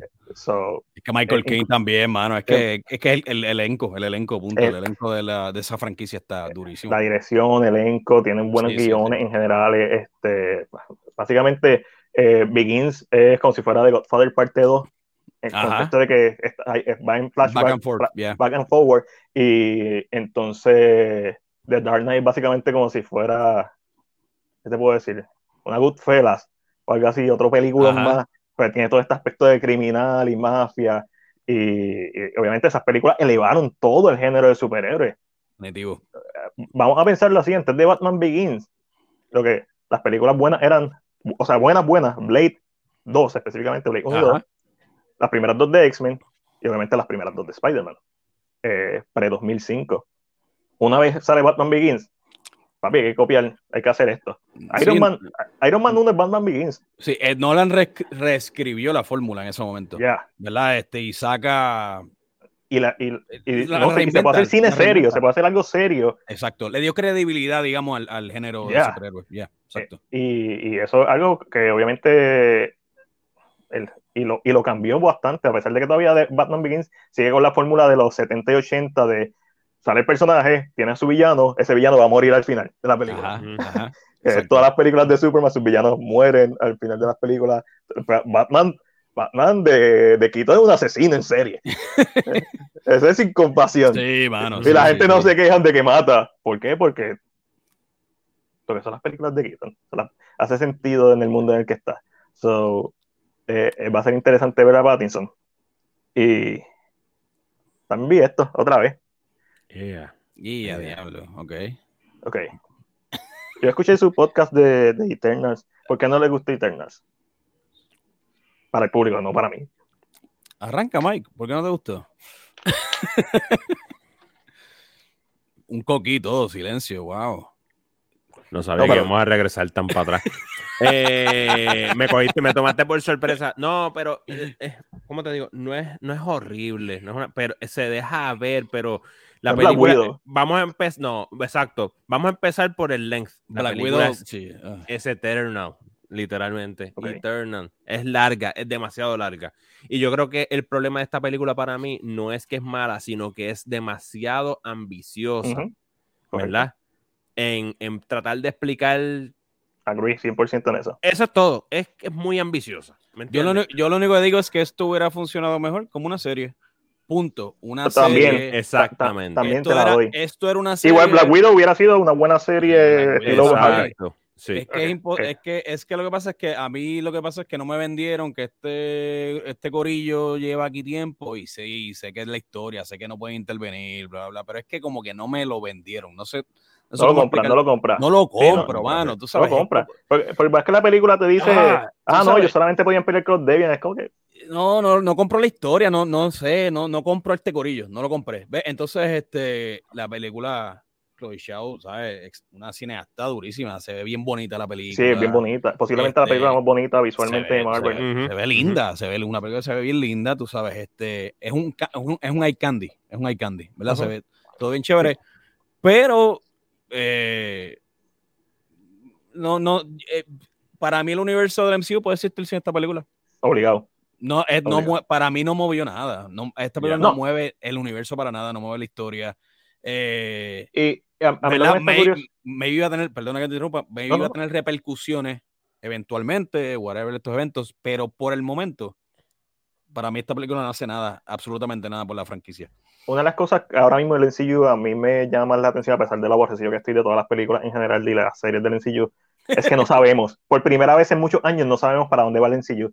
Porque obviamente cuando llegamos a Avengers, eh, al final sale Thanos y durante, qué sé yo, cuántos, 10 años casi, sabíamos hacia dónde íbamos a ir. Ahora mismo estamos en blanco y para mí esa es la parte más interesante. Están tirando todas estas cosas, entonces está Loki por acá jodiendo el multiverso, está Wanda jodiendo el multiverso, está Doctor Strange jodiendo el multiverso, entonces salen los Eternos. Es como que, ¿cómo carajo tú vas a mezclar esto? O sea, está, Shang-Chi con estas criaturas de otra dimensión que tampoco sabemos qué carajo son. Es como un reguero, es un reguero de. Ah, nosotros lo estamos viendo como un reguero ahora mismo de muchas cosas distintas, pero lo que tú dices, maybe, Kevin Feige, a lo mejor después este corillo en su genialidad, ¿verdad? Eh, oh, o, a lo mejor la cagan. o a lo mejor la cagan. O a lo mejor la cagan. Este... Pero es lo que yo dije, por ejemplo, cuando yo hablé de No Way Home, No Way Home lo que hace es salvar un año súper regular para Marvel, si no malo, sí. ¿verdad?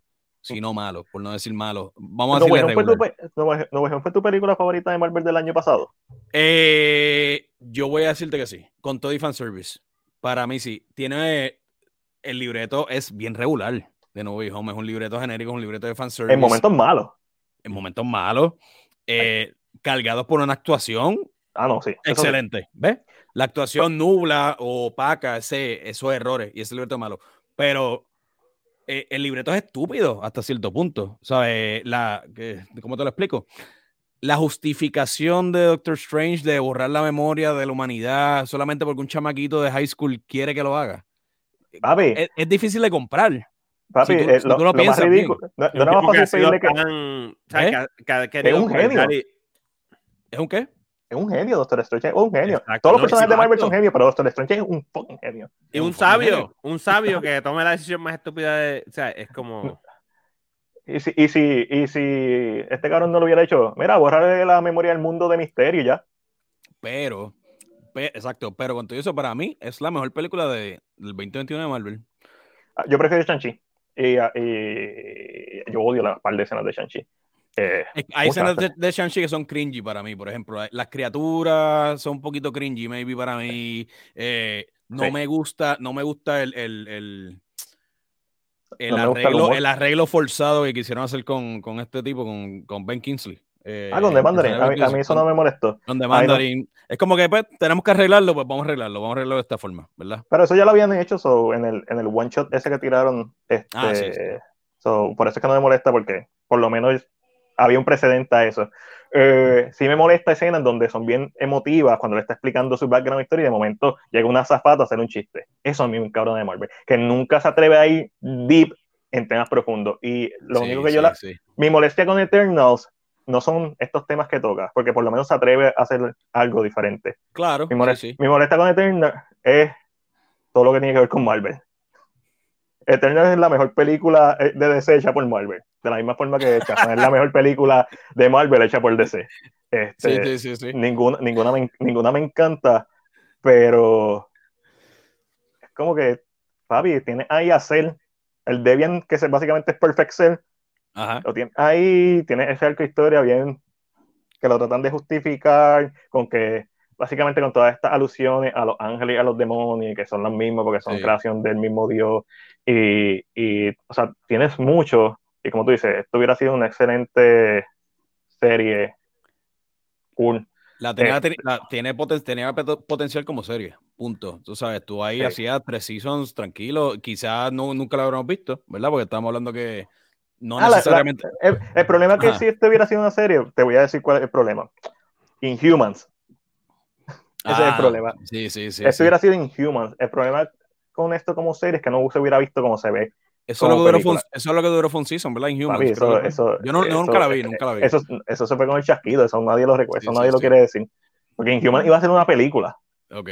Y después se tiraron, no, vamos a hacer una serie, los primeros dos episodios van a estrenar en, en IMAX, y a la misma vez que están, es un asco. Ah, sí, se grabó con cámara IMAX. Tú puedes grabar con cámara IMAX, pero eso es un asco. Eso serio, la, historia es mala, es mala. la historia es mala, malos personajes, más escritos, malos personajes, porque los personajes de los cómics pues tienen presentes como todo. Eh, no, no, no hay un factor en particular, es una combinación de factores que hacen que sea un desastre. Y, y a pesar de todo, yo Eternal y es como que sí, está larga con cojones. Este, es como que pues, esta película, para mí es una película más de Marvel, en donde Etern, en donde Etern, en donde Lo que yo digo no es mala, no es mala película, es, es simplemente yo creo que es demasiado ambiciosa en tratar de explicar demasiadas cosas y por eso se va muy larga la película para en detrimento, no sé si me entiendes. yo sigo pensando que yo sigo pensando que Black Widow es la peor overall sí, este sí, Sí, no, esa, es mi opinión. Esa, película es de las peores películas del año, un año en donde tuvimos Godzilla vs Kong. Y Mortal Kombat. este... Pero una película innecesaria totalmente, Black Widow. Too late, llegó tarde, llegó muy tarde. Muy, muy tarde, no está bien hecha.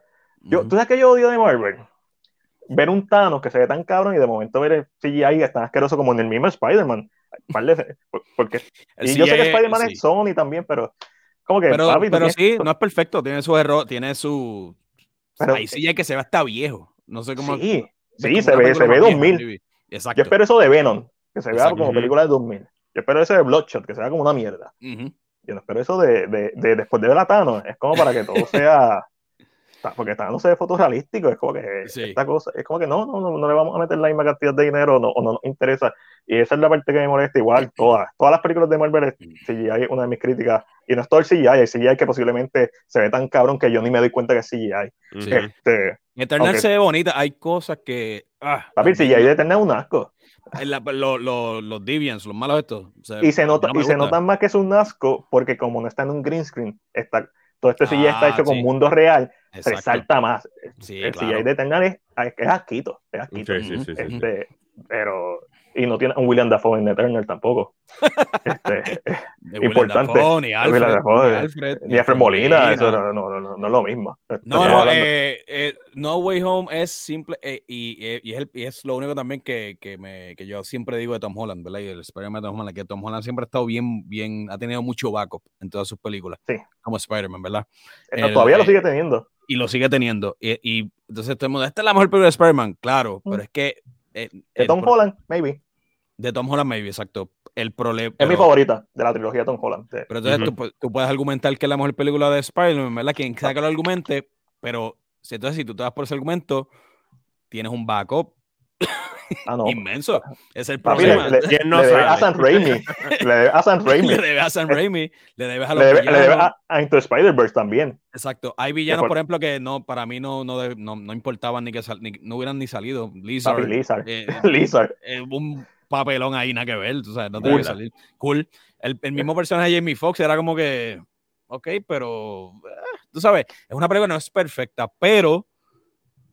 Eh, si nos vamos al full fan service, salvo un año regular. es como que, hace que es como que hace que el fandom se olvide de lo malo que fue el ah, año de Marvel. Eh, separando maybe WandaVision, maybe, maybe.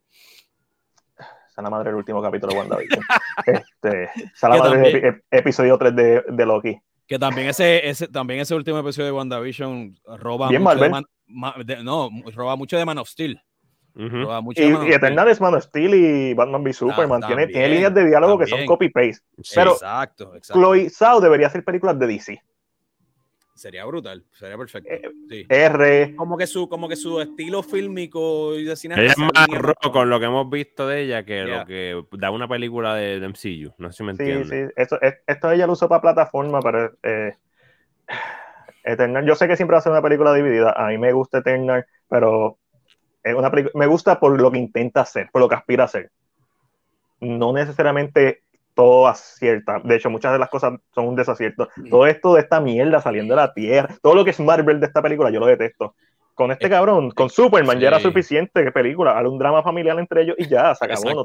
no la película es bien nada que ver cuando intenta hacer una película de Marvel. todo lo que es Debian, todo. go on and on. De la misma forma que me gusta, de la misma forma detesto es igual. No Way Home no Way Home es una película que Scorsese la ve y dice, ves que tengo razón. y eso no tiene nada de malo. No tiene nada de malo. No tiene nada de malo. Pero una atracción, más. Es una atracción. E, es, es, que yo lo dije cuando hablé de la película, yo hice una pequeña reseña. Yo dije, es solamente, esta película es una experiencia. Sí, es una experiencia, hay que verla. Es una, experiencia, es una experiencia compartida para, para, los fanáticos del MCU. La viste en el cine con otro corillo, cool esa es experiencia, pero no es una película de rewatch, ¿ves? O para como saque enfrentamiento mortal. Ah, no la he visto, estoy loco por verla, mano. Loco por verla. en cine, está, apretado. Yo sé, no está en cine, no está en cine. es una experiencia. Pero supuestamente José Lando lo va, digo, no está en cine en Puerto Rico, la quiere llevar a, a, las plataformas, a las plataformas. A las plataformas. Este, a ver, yo tuve una entrevista con él y. Pero mira, escuché, eh, se, se, se convirtió en una película de culto. Sí, de eh, culto, de culto. Eh, eh, y, y, y, fíjate, uno, uno o sea, cosas que están bien malas, punto. hay cosas que están bien malas. Pero disfrute, cuando, disfrute, disfrute, en corillo. Sí, te vas a reír y es como que te vas a reír, a veces te va a sorprender. Hay tomas que es como que y hay tomas que son stock footage, que es como que, en serio. esto, es, esto, es, como The Room. Como que esto es una película, pues. The, The Room, papi. The Room, sí, sí. Se ha convertido en ese tipo de película. Sí, este, interesante. interesante experiencia. Eh, no buena película, buena experiencia. Buena experiencia. Eh, mira, es, hablando de No Way Home, y ya vamos para la noticia. ¿Vieron el, el póster de Uncharted No Way Home? Uncharted. Oye, sí. Papi. Lo vi, sí, papi. Sony está fallando. Lleva años fallando, pero fallando en los posters. Ponlo, ponlo otra vez, ponlo otra vez. Pon el póster otra vez. Déjame verlo. Déjame verlo. Ok. Mano, es este. Mano, es que Mark Wahlberg también es otro giro. Ah, madre, Mark Wahlberg como Zully. Me cago en nada, mano. Sí, sí. Él no tuvo suficiente con Max Payne. Yo jugué, yo jugué Uncharted 4, by the way, lo jugué, lo jugué, okay. ese juego, sí, sí. A ti, este, pero es que yo no soy, uh, eh, yo, no, no, yo no soy un gamer para nada. Yo eh, es cuando ah, tengo, porque cuando tengo oportunidad de jugar. una película con, con cantitos de juego. Cuando puedo, tengo, cuando puedo jugar una vez al año, pues es un logro, ¿me entiendes? Porque no tengo tiempo. Ojalá tuviera más tiempo. Pero eh, no sé, mano, las películas de adaptaciones de super de, de, videojuegos nunca no me atraen, no me atraen mucho, nunca me atraen Sonic? Sonic, fíjate, es una excepción. Sonic es una excepción. Eh, Jim Carrey creo que estuvo durísimo en Sonic. Eso es lo que pasa. Eso es lo que pasa. Estoy, tratando de pensar. Ah, ah, Esto es como. Pero, pero mencióname, o sea, es que es bien difícil tú decir, mano, esta adaptación de un videojuego en Need for Speed. Need for Speed es. Sí, Need for Speed. Mano, no, no, no, es que difícil. A mí Michael Keaton como locutor. Michael Keaton como locutor.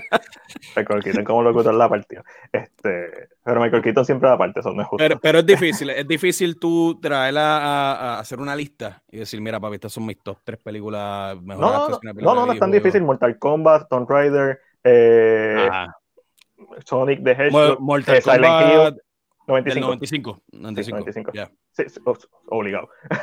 Obligado. Oh, no, o sea, y, y conté con eso que no, no hay ni una gota de sangre.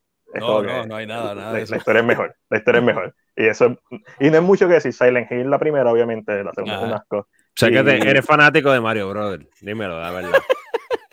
Pero papi, Mario, la de, la de esa película, John Leguizamo con este, man, eh, con, con Who Framed Roger Rabbit. Sí, sí, sí, sí. El actor británico este, anyways, yeah, yeah. Sí, sí. No, pero esa vez, Double Dragon, Double Dragon. este, eh, todas las películas de Uwe que hizo. Incluso ¿Tú yo no... Tú sabes que tuve el Mario Bros. cuando era un niño y saber que es mala. O sea, que usualmente. Eso, eso duele. Cuando, tú, eres un niño, cuando tú eres un niño, tú todavía no, no, tienes ese elemento crítico, ¿verdad? No, no, no. Eh, cuando tú ves Mario Bros. de niño y sabes que eres mala, ya tú no eres un niño. Ya tú no eres un niño. ya, ya, creciste. Esta película te roba la niñez. Son los niños de hoy en día la tienen, la tienen con suerte porque tienen a Sonic. Sí, Nosotros tuvimos a eh, Mario Bros. Eh, Nintendo fue mi primera consola. Tú sabes, entonces cuando sale Mario Bros, esa, esa, esa con un latino. Se supone que fuera de Luigi, de Luigi. se supone que esa película fuera especial, tú sabes, todo el mundo esperaba. Entonces tú sabes que cuando sale, ¿qué año, qué año esa película? Maybe 89, 90, qué sé yo. No, 90, 92 creo. 92. Estoy tirando la serie, sé que es principio de los 90. Mira, papi, tú sabías en ese momento que era mala. ¿Y sabes que esta película tiene una escena post crédito? De verdad, ni me acuerdo, de verdad. Bowser saliendo de la, de la pendeja. Oh, ¿de verdad? ¿En serio? Ah, pues sí, porque habían planes de hacer más. Que era este. Dennis Hopper era Bowser. Ajá. Dennis Hopper, yeah. oh my God, sí. ¿Sabes? Esta película es como que el, el, un fraude perfecto. Cogieron a todos estos actores, buenos actores. De Hopper, es, de, es, del 93. Del 93. 90, yeah. Por un año. 93, este, yeah. eh, entonces tenemos eh, Double oh. Dragon, como mencioné. Mortal Kombat. Son entre, eh, tú sabes, empezó mierda, pero Mortal Kombat, Mortal Kombat fue un éxito. Tenemos eh, la pieza, la obra maestra infravalorada conocida como Street Fighter de Jean-Claude Van Damme. Ah, este, eh, y Raúl Julia. Raúl Julia. Raúl Julia. No, ya Raúl Julia es Raúl Julia, o sea, obviamente él, bestia, él, no, él, no, estuvo mal. La, la, película se ha convertido de culto. Eh, sí, sí. Los otros días tiraron un Steelbook y le pusieron el mohawk bien, el peinado bien feo a Van para que fuera más parecido al juego. Es como que. Eh, de Guile, Guile. De Guile, es como que qué horrible esto, que esto. Oh. Sí, pues, eh, pues, fíjate, Uncharted, Uncharted, pues. Hay que, la, vamos, la voy a ver, la, la voy a ver. Pero no me llama, no estoy pompeado por la película. Bueno, es que para mí, últimamente, casi todo lo que hace Mark Wahlberg es. eh, you know, emoji ahí. Eh. Uh. no sé. The Departed. The Departed. Volvemos a lo mismo, frente un caso similar, porque en The Departed él hace de un bostoniano. Es lo que digo, cuando, usualmente cuando están en su elemento. Eh, eh, la última que tiene en Netflix, que también bostoniano con, con, con este, con, con, el de Black Panther. El grande. Ah, este. Que también sale en Nos. Oh. Sí, sí, sí, sí, sí, sí. La última que tiró en Netflix. Uh -huh, uh -huh en Boston, so, no tiene que esforzarse mucho, no. pero entonces de momento cuando hace su filmografía y ve Boogie Nights es como que, ah, pasó aquí? y, y, más adelante ve Max Payne y dice como que, ¡oh! Yeah, yeah. vuelve un actor que yo te digo, diablo, es, es bien depende, es bien, bien es bien nada que ver. Es depende, es, depende. Él depende mucho de quién lo está dirigiendo. Sí, no, sí. sí está, dirigido, que está dirigido por, por, Thomas Anderson, obviamente. Mira, no, no. Wahlberg no es bien difícil para Es otro problema. Eh, no, no, no, Ben Affleck es mejor, obviamente, no voy a tirarlo ahí. Sí, por pero, favor, contra Mike es no, mucho. No, no, lo voy a comparar, pero wow, me refiero, sí. volvemos sí, sí, para, pero, pero, voy a hacer esta explicación. Para mí, es el mismo caso que Ben Affleck. Mark Wahlberg es excelente como productor. Ok. Es excelente. Okay. Como, por ejemplo, a mí me gusta Ben Affleck mucho en otros roles que no, no sé, no, no, no amo sus actuaciones, aunque tiene unas brutales que me encantan, pero me encanta como director. Este, eh, ¿cómo te digo? Ben Affleck me encanta como director, me encanta como productor, me encanta Mark Wahlberg como productor, tiene un, un unos hits bestiales porque él hizo ah, Empire, él sabe, el tipo un caballo. Sabe ponerle los, pero para él los roles que él escoge me sorprende con el pulque y los chaves, y, porque el tipo es poderoso en la industria me, sorprenden los roles que escoge. Yo, digo, Yo creo que él vende, ¿viste? También. Él, ah, no, sí. Él, mueve taquilla. Él vende, vende. Sí, es como, como La Roca, que son gente que son. Ah, que la gente los ama, ¿sabes? Punto. Son gente likeable, ¿sabes? La verdad. Sí, sí. ¿Sabes que Mark Wahlberg le, le, básicamente le, sacó el ojo a, un, a una persona oriental? Ah, sí, en las calles de Boston, sí. En las calles de Boston. En su juventud, sí, es cierto. ¿Sabes qué película yo me acuerdo? Había una película de Mark Wahlberg que se llamaba Fear. ¿Ustedes nunca la vieron? Esa, esa con sí. Reese, Con Reese Witherspoon. Sí, sí. Él hacía de villano.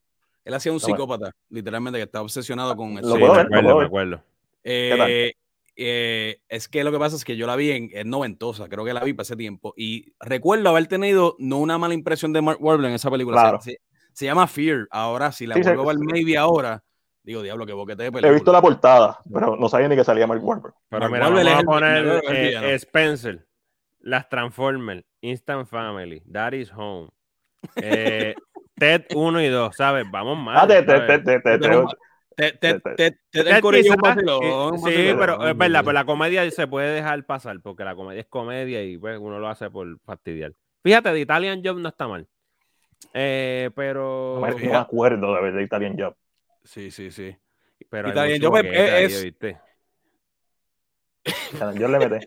Hay mucho boquete. Italian Job me gusta. Italian Job me gusta, pero obviamente tienes a Pero, pero todo el mundo tiene boquete. Sí, pero cuando son, son muchos, pues. eh, Porque tenemos Planet of the Apes, no me gustó de él. Este... ¿A quién cara le gustó Planet of the Apes? No, perdóname, perdóname, perdóname. Nada más con esta, yo creo que podemos dejar el segmento Mark Wahlberg con The Happening. Ah, bueno, bueno, si, está Laya por aquí, te la va a defender. Uh, The Happening. The Happening, me va a defender The Happening. A Laya le gusta The Happening porque el Laya eh, la considera como que una B-movie. Eh, pero no fue, pero para mí un B-movie tiene que ser usualmente intencional. Es, sabes que es un B-movie. Esto no se hizo con la intención de ser un B-movie. ¿Estás seguro? Eh, pregúntale a Laia. Porque M. Night, tú sabes que él no es, un B-director. ¿Cuál, es peor, eh, Lady in the Water o The Happening? ¿Cuál es peor? De, si hablamos de la filmografía de M. Night. O, eh, o, si, metemos a, o si metemos a Old, definitiva. Old también. es una película más. es, más, es más, una, una es más un concepto interesante para hablar que para, que para ver. Hay que darle puntito por el concepto, porque el, concepto es concepto, pero mal fueron las actuaciones en Out, mano. Las encontré como incluso, a, incluso, a, Gael, mano. Eh, eh, eh, ¿Sabes? Eh. Pero The Happening, oye, es un buen tema para hablar con él a ella, fíjate. Pero sí, háblenlo con él allá. ¿Por qué The Happening? ¿Por qué The Happening? Es, interesante, la visión de Laia puede hacer que, ok, déjame ver esta película con esto Rocky 5 no sé. Pero de Happening. preocupando de Happening y Rocky 5. ¿Cómo vas a defender esto? Esto hay que hacerlo. Ese podcast hay que hacerlo. Mira, vamos, vamos, vamos, a hablar de boquete en Mike. Pero antes de ir a eso. si Jennifer López te dice que hagas Jiggly, ¿tú lo harías? No. No, no sean busteros. Jiggly es devastadora. No, pero ya tuviste Jiggly. Si Jennifer López te dice, hazle una película conmigo. Soy tu jeva, estás metiendo. Tú eres un cineasta, Mike, vamos.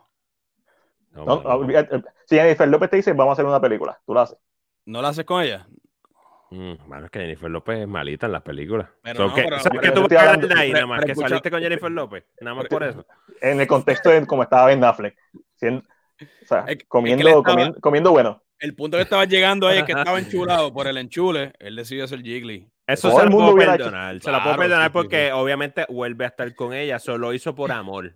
Eso es lo que tú me estás diciendo. Lo hizo por, amor. Digamos por amor. Por, amor uno hace estupideces. Es lo que estoy diciendo. Este, hace malas películas. Ya no voy a hablar más de Ben Affleck porque ahora que me doy cuenta, eh, fue totalmente desprendido. No, Gigli. no, Gigli, pelo hecho ya jala más que cualquier cosa. wow. Eso, es, bien poderoso. Eh, boquete. Boquete cinematográfico. Boquete cinematográfico. ¿Del 2021 o no, no, no, no, no boquetes de malas películas. Cosas que tú crees como que diablo, yo no, yo a los musicales no le meto. Ah, ok, ok, ok, Pues fíjate, mira, eh, los musicales es un buen ejemplo. Yo no soy afín a los musicales, pero últimamente eh, con alguno otro que otro musical que ha salido he cambiado un poquito de parecer. Eh, por ejemplo, Tic Tic Boom es un buen ejemplo. me, fue muy buen musical. Peliculón. elevado también por. Es que Andrew lo dio todo. Andrew, Andrew. Sí, le mete. Ya. Este, so, so, he dejado el odio con, con, lo, con, los, musicales. Fíjate. Los musicales. ¿Qué musical odias?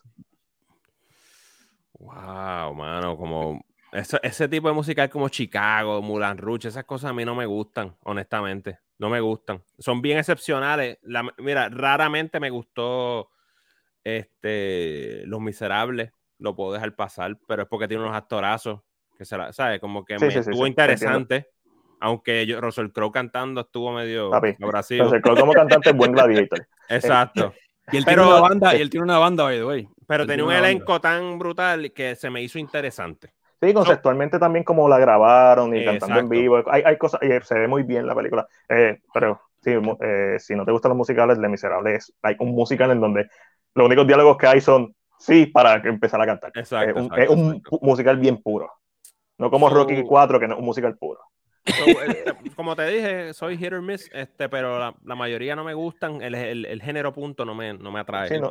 es raro porque a mí me encanta la música. El peor es, Cats, el peor es Cats, el peor musical. Oh, Dios. Es Cats. Cats es un mal musical. Cats es horrible. Eh, como musical es malo. Punto. Yo no entiendo la fama de Cats todavía. No, y, la, y, la, adaptación, la adaptación. Yo la vi en el cine. Sí, sí, horrible. Y olvídate que estés mala con cojones, es que hay un mal musical. O sea, ¿cómo, cómo Cats es tan famoso? A mí me gustó Rocketman, me gustó. Ah, Rocketman sí. Igual otra vez está este. Digo, no es como el clásico musical tampoco, pero. Eh... ¿Te, gustó, el de, de Freddie Mercury? Eh, no me gustó tanto, honestamente. es que, bueno, no, me gusta. Voy a decir, me voy a tirar, no, me gustó. Eh, eh, reconozco que Rami Malek, hello, sí, sí, la parecía un gemelo y para la partió, pero es el género como tal no me atrae muchas películas. Lo que pasa, lo que tolero, las tolero. Lo que pasa es que con esa película biográfica, es de esta película, tú la ves por primera vez, pero cuando haces un rewatch de la película, como que tú dices, esta película no es tan buena. es, como que la vez, es como que, no sé, es como de la, la primera vez maybe por el hype de Queen, un musical de Queen, qué sé yo, Rami Malek le va a meter. De hecho, gana el Oscar, si no me equivoco, ¿verdad? Gana mejor actor, gana mejor actor. Pero te hace cuestionarte, maybe después de un tiempo, de verdad Rami Malek maybe merecía el Oscar por mejor actor en esta película. Verdad, verdad. Eh, no sé. yo, yo, se lo doy la película, pero estoy de acuerdo con que la película, si uno, si, uno hace research de, de quién era Queen, es como esto es Great Value Queen. Esto es eh, eh, Queen evangélico, básicamente. no, y de hecho, creo que es bien sano. Creo que los miembros que de Queen quieren hacer una secuela de la película. Fíjate, me gustó, me gustó, no sé si la podemos meter ahí porque es bien dramática, pero me gustó A Star is Born. Sí, sí, cuenta, como, eh, cuenta como musical. Es que So, Mamá mía, no la soporto, Mary Poppins, todas esas cosas yo no, yo no, no, no, okay. Pero por lo menos la has visto, pero... Sí. La La Land me gustó, fíjate. sí, pero va a ver Whiplash, ¿te gustó? Pero Cinema... Ah, espérate, espérate, espérate, espérate, Whiplash está bien duro. Espérate, espérate, Whiplash es... Pero yo no la considero, no sé, un musical. No, Wish, es pero es, es un que, thriller musical. Sí, es como... Pero que cuando uno piensa en musical, piensa en gente cantando. Es pero... que Whiplash es una película ninguna película es perfecta, pero Whiplash, mano. Yo la considero más Whiplash es perfecta. es que La, edición de Whiplash, la actuación de Whiplash, la música de Whiplash. Esa ¿Has escuchado el audio comentario de Whiplash de Damien Chazelle y Jackie Simmons? No lo he escuchado, no lo he escuchado. Escúchalo, no fucking hilario. Están todo, todo el audio comentario eh, tirándole a, a, a, Miles Teller, porque se supone que él fuera y faltó. Yo he visto Whiplash como. Es hilarious. Yo he visto Whiplash demasiadas veces. no sé cuántas veces es demasiado. Y es una película. Ok, mentira. Whiplash no es perfecta. No es accurate como baterista. wow, pero sí, pero de ahí estamos pero, teniendo. Pero espérate, pero ¿desde qué, punto, ¿desde qué punto de vista de batero lo, todos, lo? Todos los puntos de vista. Eh, el punto de vista de cómo uno practica, el punto de vista. Yo fui maestro de música. Ajá, este, ajá. El, el, punto de vista de, lo, de, las partes importantes de, ¿verdad? de tocar. La velocidad es como que lo menos importante de, tocar claro. una batería. Pero acuérdate, la, los, truquitos, lo, lo, que le ayuda es la edición. A la película ayuda a la edición. Sí, hasta que la ves por segunda vez. y, sí, pero y notas que él está tocando, está claro, tocando por claro. acá. Y, sí, y, es como que. Está en otro lado, está en otro lado. Y él está en otro lado. Y esa es la parte como que si dejamos eso al lado, que solamente alguien específico, un músico, se va a dar cuenta de eso, o alguien Ajá. que esté mirando, fuera de eso, papi, esa edición al final, cuando están los platillos del agua al lado. Ah, no, y no, como, papi, no, no, ah, no, eso, Es, eso es. La toma, la toma de, de, de, de Jake, de Jake Simmons ahí, Jake Simmons, haciendo el crescendo. Eh, es, y esa película es Sí, es que tan es, es, tú sabes que es buena porque cada tú la puedes ver, yo la puedo ver y la puedo ver y la puedo ver otra vez. Y, y le encuentras cosas nuevas. Le encuentras uh -huh. cosas nuevas y te sigue gustando igual o más cada vez que la ves. Yeah. Es un peliculón. Es un, es un peliculón. masterpiece. Eso, esto es... Por, eso, es que La La Land es excelente, by the way. La La Land es excelente y obviamente estos movimientos de cámara, tú sabes, este, sí, exacto, el, el... El, el, el, paneo este rápido que hacen. Uh -huh. eh, Sí, lo que pasa es que La La Land técnicamente es bien, eh, y, ah, bien bonita la película, en, en chula, cuestión chula. de cómo se ve la imagen y todo, es como... Sí, sí. Sí, sí, es un, es un gran trabajo no, pero, de, pero, de, de, la década pasada. Whiplash uh -huh. para mí es la mejor película de la década pasada. Y no sé si lo considero un musical, ¿lo viste? Eh, Yo no lo considero un... musical, no sé. Es, es, es un musical. es un eh, un thriller, es un musical psicológico, un thriller psicológico musical, pero no en el contexto de que hay gente cantando, sino porque literalmente trata sobre música. Ese es el contexto de sí, musical. Eh, eh, no, no, es un musical en el, en el término general, que es de momento cantando gente random ahí para el carajo. Es un musical porque tiene que ver con música. Eso es todo. Sí, no, sí, no, claro. no en el contexto, no en el contexto real del género. Sino que, no. que se para Jake Simon y de momento comienza a cantar y tu cara y tu semblante cambia. Tú como que. Are you roaching or you? No, no, no. no pero Whip, Whiplash, Whiplash yo creo que es este para mí de las mejores películas en los últimos 10 años. Punto, punto, fácil. Fácil. Y, y nadie habla de la película. O sea, son bien pocos los círculos que tú encuentras, que tú encuentras gente que hable. Alejandro Orengo de Cinemas Podcast y yo hicimos un podcast dedicado a Whiplash. Estuvimos hablando como dos horas y media de Whiplash.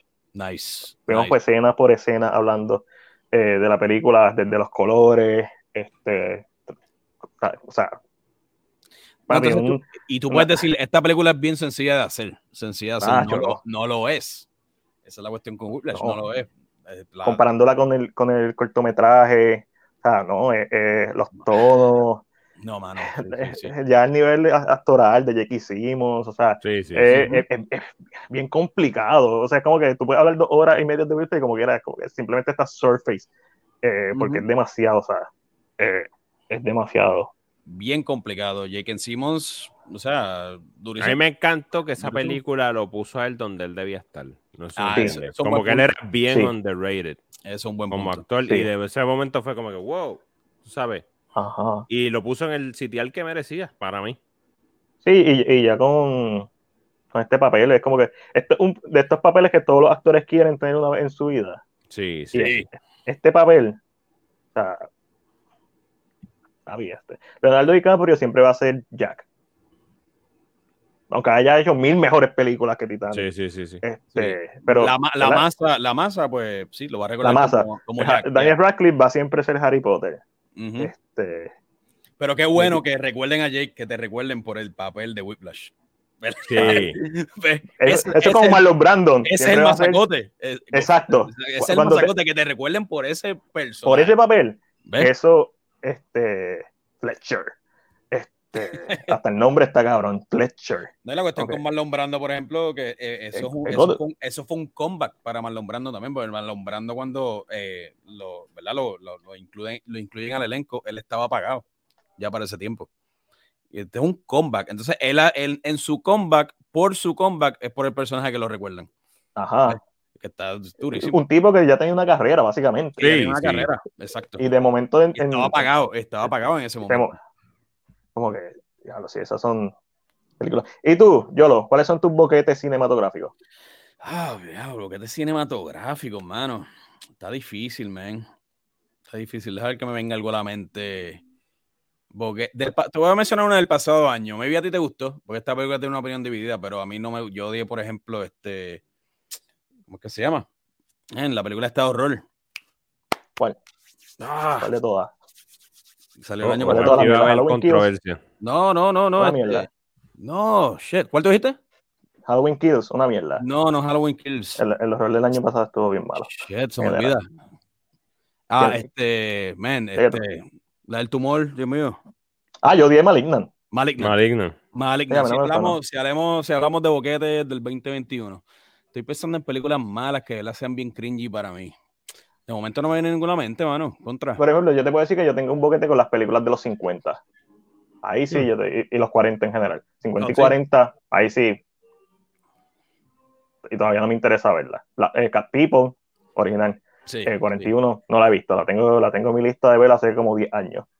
No la he visto. Eso, eso es para mí un boquete. Una película que tengo que ver y todavía no he visto. Este.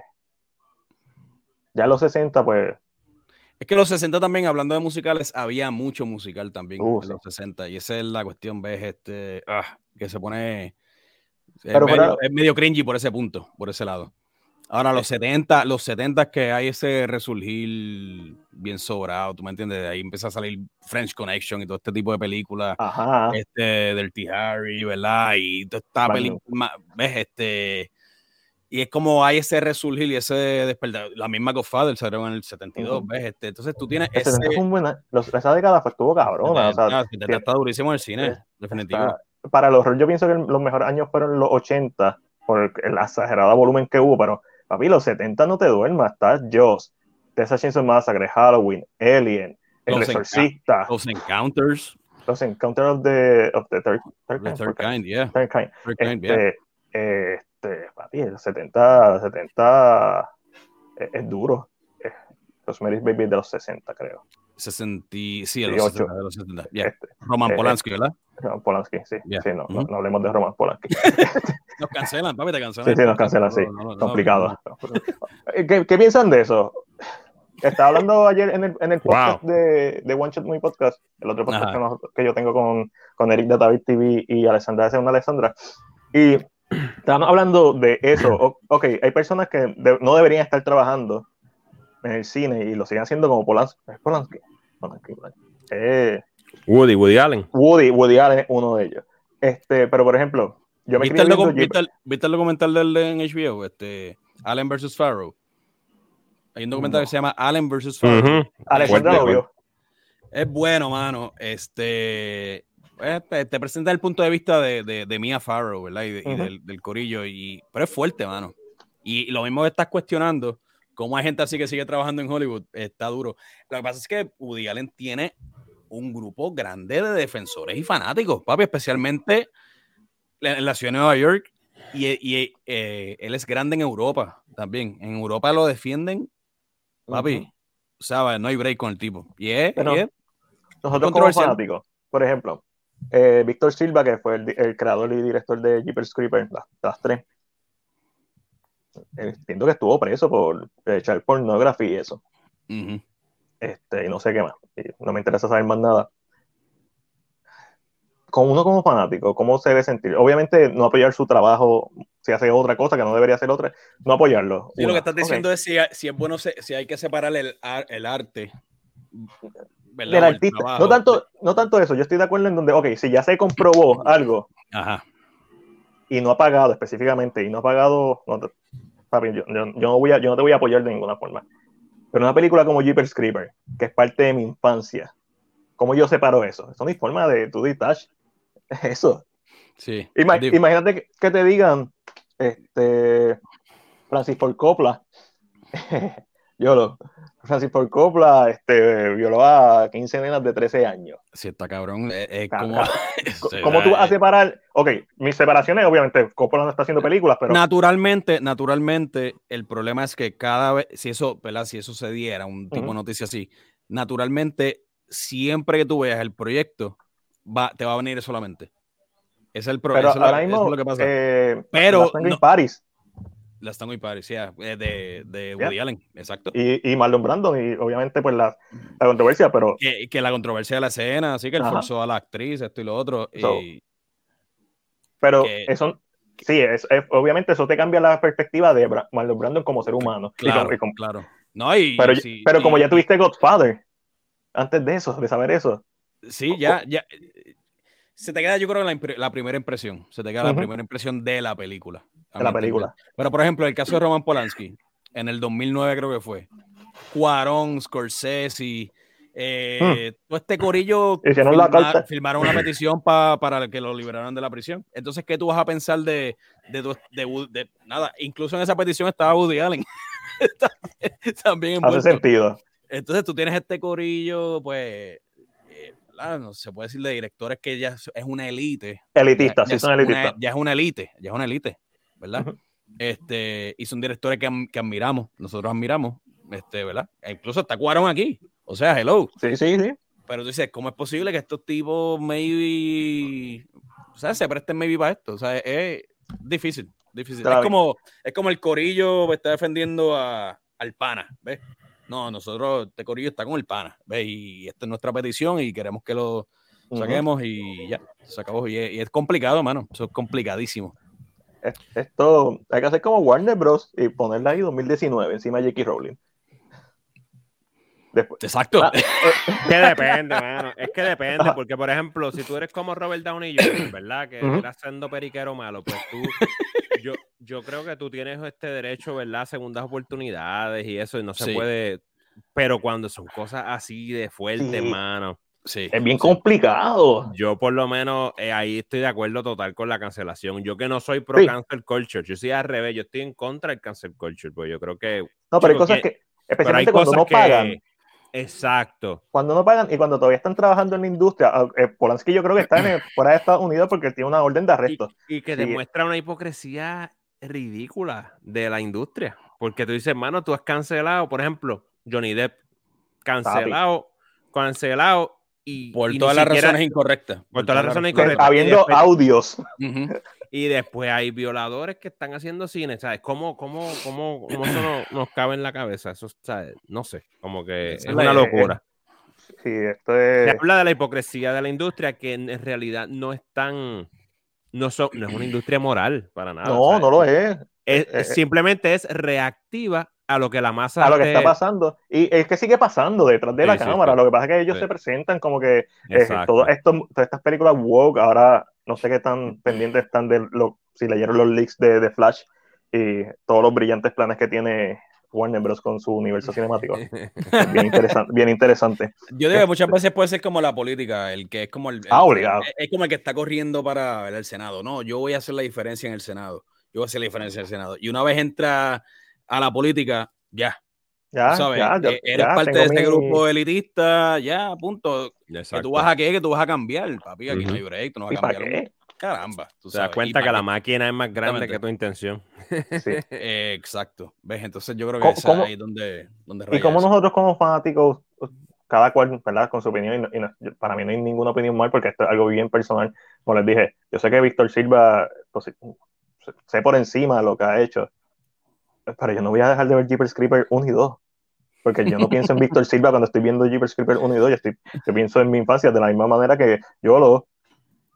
Su película favorita de Mafia no va a dejar de ser The Godfather por Marlon Brandon.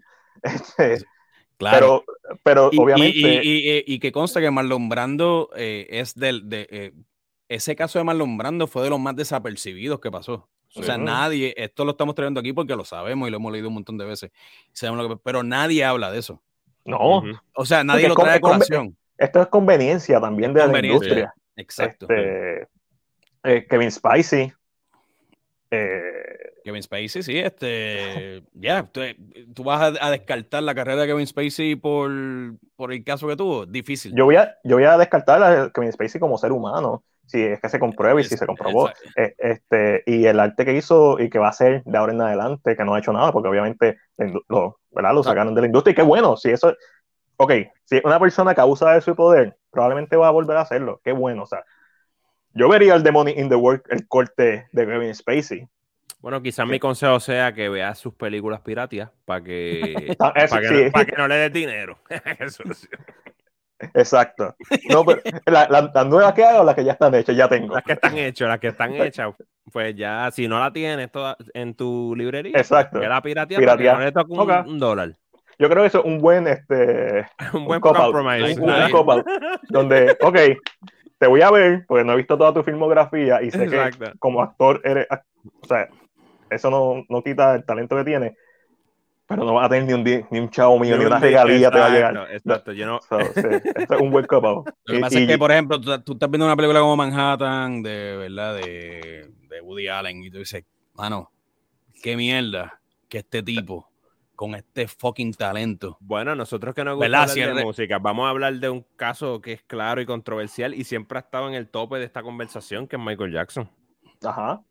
Sí, sí, que es bien difícil porque ha estado es básicamente la figura del rey del pop y todo el mundo ha estado le ha gustado su música. Yo nunca he pensado en sus eh, problemas personales mientras escucho la música de Michael Jackson. Que incluso me, pasa con las películas.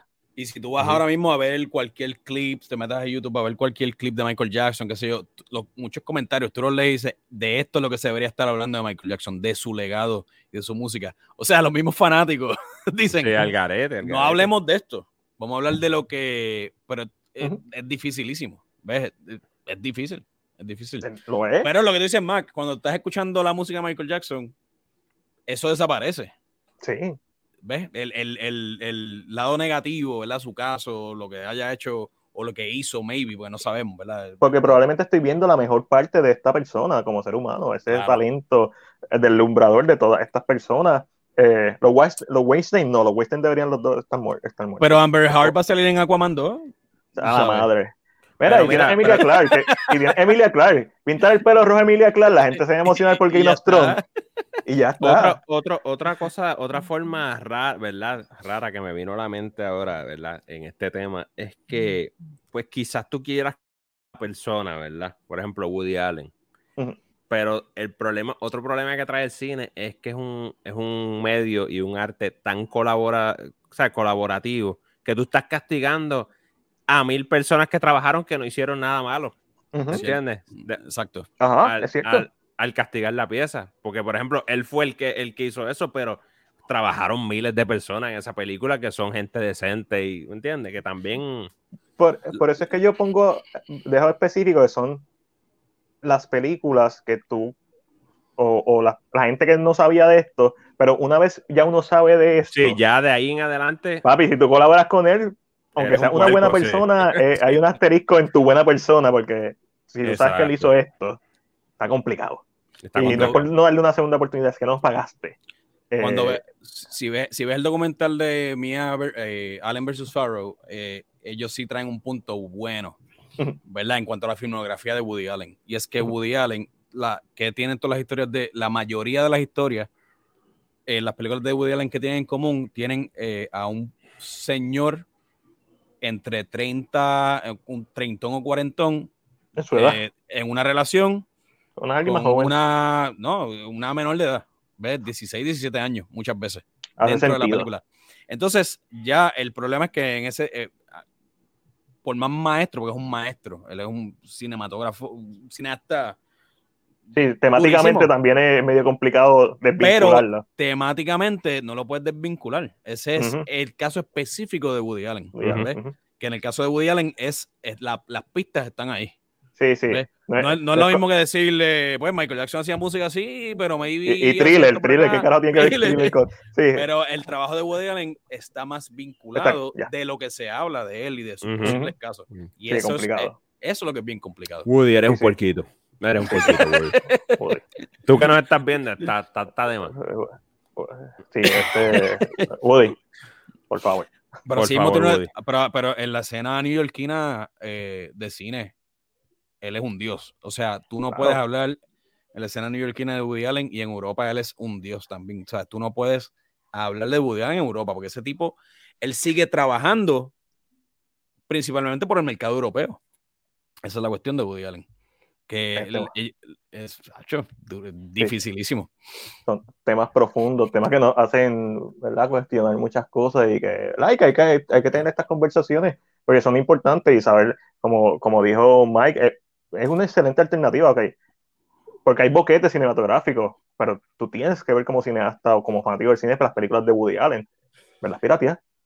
No te voy a dar ni un centavo. Estamos invitando a piratear, ¿verdad? Pero suena raro, pero si es un puerquito, sí, comprobado, no le dé chavo. Eh, y volvemos a lo mismo, es difícil porque, eh, ¿verdad? Cualquier persona que esté aspirando al cine eh, tiene que hacer la asignación de Woody Allen. Eso, tú no, puedes, tú no puedes brincar o saltar esa, esa, librería, no puedes saltarla. Eso es, eso es el problema, ¿ves? el problema es que lo vas a ver con los ojos de tu conocimiento actual. exacto, Pero eso es muy válido eso es muy válido, o sea, esa es la cosa, todo uno lo ve, ¿verdad? En, base al tiempo que lo vio. Sí. Yo me crié de chiquito viendo Jeepers Creeper. Sí. Obviamente yo veo, hay una nostalgia de Jeepers Creeper. Ustedes saben que dicen que Tobey Maguire es un puerquito, no a este nivel. pero no sé si que tanto sepan de Tobey Maguire, pero dicen que es un puerquito. Tiene cara de creepy. Se ve medio creepy a veces, se ve medio creepy a veces, Toby. A, veces. a veces. A ver. Este, sí. Siempre se este, este, no, el, mismo Kevin Spacey, mira las películas que hizo antes de, de ser cancelado. El tipo tiene una clase de carrera. Empezamos, tú, mencionamos Seven, vamos a empezar por ahí, ¿sabes? Eh, American, Beauty. American Beauty, ¿sabes? Son este, peliculones. de, The Suspect, que es de este otro cabrón que también tiene Sí, es Brian Singer, de Brian Singer. Brian Singer. De Brian Singer, que también tiene un montón de casos también. Y, que, uno va a hacer. Yo no, yo no pienso en X-Men pensando en Brian Singer. El problema es cómo tú vas a descartar una película como The Usual Suspect y esa actuación bestial de todo el elenco, porque es un, papelazo. Esa película es un masterpiece. Ese twist al final de The Usual Suspect también. Eh, Benicio partiendo, debutando prácticamente todavía, por, posiblemente en el primer largometraje que lo pudo maybe poner en el mapa. Que ese line-up, ¿verdad? Al principio. ¿Sabes? ¿Cómo tú vas a descartar entonces eso? No, tú tienes que ver The Usual Suspect. Es, difícil de vincularlo, ¿verdad? Claro. Eh, sí, es un tema, un tema, eh, eh, interesante. Es un tema interesante en donde yo creo que cada cual, ¿verdad? Hace lo que le dé la gana. Me gusta mucho la idea de Mike. Este, creo que es, la idea en donde uno se, debería sentir menos mal. Y me refiero con películas que, ya, que tú no has visto. Si son de nostalgia, papi, no, no tienes break. Porque emocionalmente tú no vas a estar pensando en, está attached. Este, pero si de momento tu profesor de universidad de cine te dice, tienes que, te, tiene, te voy a dar una asignación, tienes que hacer un ensayo de Woody Allen, pues estás clavado. Tienes que verla. no, y si te lo dice ahora, estás clavado porque históricamente tienes que tener el contexto histórico también de su vida y tienes que, y tienes que mencionarlo. Yo, para, si un, sí, eh, depende de qué tan profundo sea el ensayo, si, si, es solamente técnico o de lenguaje audiovisual, pues, pero si es temático y de Woody Allen como director, está, apretado, tienes que... apretado. Uno, habla, en uno, uno, siempre debe hablar y criticar o whatever las cosas desde el contexto histórico, es, y eso sí se refiere tanto a, a, su valor como pieza de arte, al contexto de tu historia con él y tu conocimiento de él un buen ejemplo de esto es que, por ejemplo, no sé si a usted le ha pasado, pero cuando tú coges una clase de cine en la universidad, siempre te ponen Birth of a Nation. Y qué peor película que eso histórica. Pero fue bien importante en cuestiones técnicas. Y siempre te la ponen en, las clases de cine. Pero es una, una película asquiante en cuestión de tema, ¿me entiendes? Y lo que estaba haciendo pero te la ponen por el lado de la edición porque es de las primeras veces donde se ve ciertas este, técnicas, ¿verdad? Donde empieza a, empujar el storytelling de otra forma. Pero imagínate. ¿Qué, peor tema que el de Birth of Nation. Ninguno. Yo creo que, eh, que, que, Smith ganó uno de estos movie fight. ¿Cuál es la peor película? Y todo el mundo como que Birth of Nation, ¿cómo tú le vas a ganar a eso? Como peor película. Sí. O sea, el, el nacimiento de, de lo, del clan. El, Imagínate. El, nacimiento del no, clan. que era propaganda, era propaganda. propaganda, Ajá. Claro. Y sin embargo, te la ponen en la escuela por el contexto histórico de la era donde salió y por la. y su valor. en técnico, técnico, en, cosas que no se hacían antes de esa película. Correcto. Esto es tan sencillo como, o sea, eh, no dejar de apreciar la parte artística y ¿verdad? lo que aporta, o en el caso de los actores, el, el el nivel histriónico, en el caso de los directores, pues ese talento. Eh, si, si, mañana decimos que Martin Scorsese hizo X por K, me creo que Martin Scorsese es un santo. Que puede, que puede ser, eh, eh, no sé, no sé. ¿Tú, no, has visto, no, has visto la serie esta de, ¿no viste la serie esta del Papa que, que están dando en Netflix? El capítulo de él está brutal. Sí. la, esposa tiene una condición, mano, el tipo, o sea, ¿sabes? Se nota como un tipo decente. Scorsese, yo amo Scorsese, o sea, Scorsese, o sea, hello. Hello. Scorsese estaba tan hardcore, lo sigue estando, pero cuando empecé estaba tan hardcore. Es que, es que lo que pasa es, y de hecho estábamos hablando de esto el otro día, yo creo, Mike, si no me equivoco, eh, estamos hablando de directores. Eh, tú tienes que, yo mido el trabajo de un director por su racha por la racha. La gente ahora es bien fácil decir, ah, Scorsese odia Marvel, el MCU, whatever. Papi, para mí es el mejor director. Papi, la racha, exacto, la racha de Scorsese, la racha de Scorsese, me refiero a la racha, tú estás haciendo un palo tras otro palo tras otro palo desde los 70, desde Main Street, del 73, ¿sabes? Punto. Y ¿cómo tú superas eso? ¿Cómo tú lo superas? No hay break de superarlo. No hay, break. O sea, eh, el, también son gente que sus películas históricamente y que siguen todavía tirando películas duras. The Wood of Wall Street, eso parece una película hecha por un chamaco, por uno de estos. no necesariamente chamaco, pero por alguien mucho más joven. No, se siente fresh, se siente se fresh. fresh. Scorsese a sus ochenta y pico, setenta y pico, ochenta y pico de años, todavía haciendo cine que no, que no hay nada que buscar. Inteligente, bueno. Inteligente. O cinema, todavía está haciendo cinema. Cinema, pues yo, fíjate, yo vi, pues, vi otra cara de Scorsese, porque hay, un hay una serie que salió que es del Papa Francisco, que se llama Stories of a Generation, es en Netflix. Y la premisa es como que los jóvenes deben escuchar las historias de los, de los ancianos, ¿verdad? Para, Como para crecer. Y como eso se está perdiendo.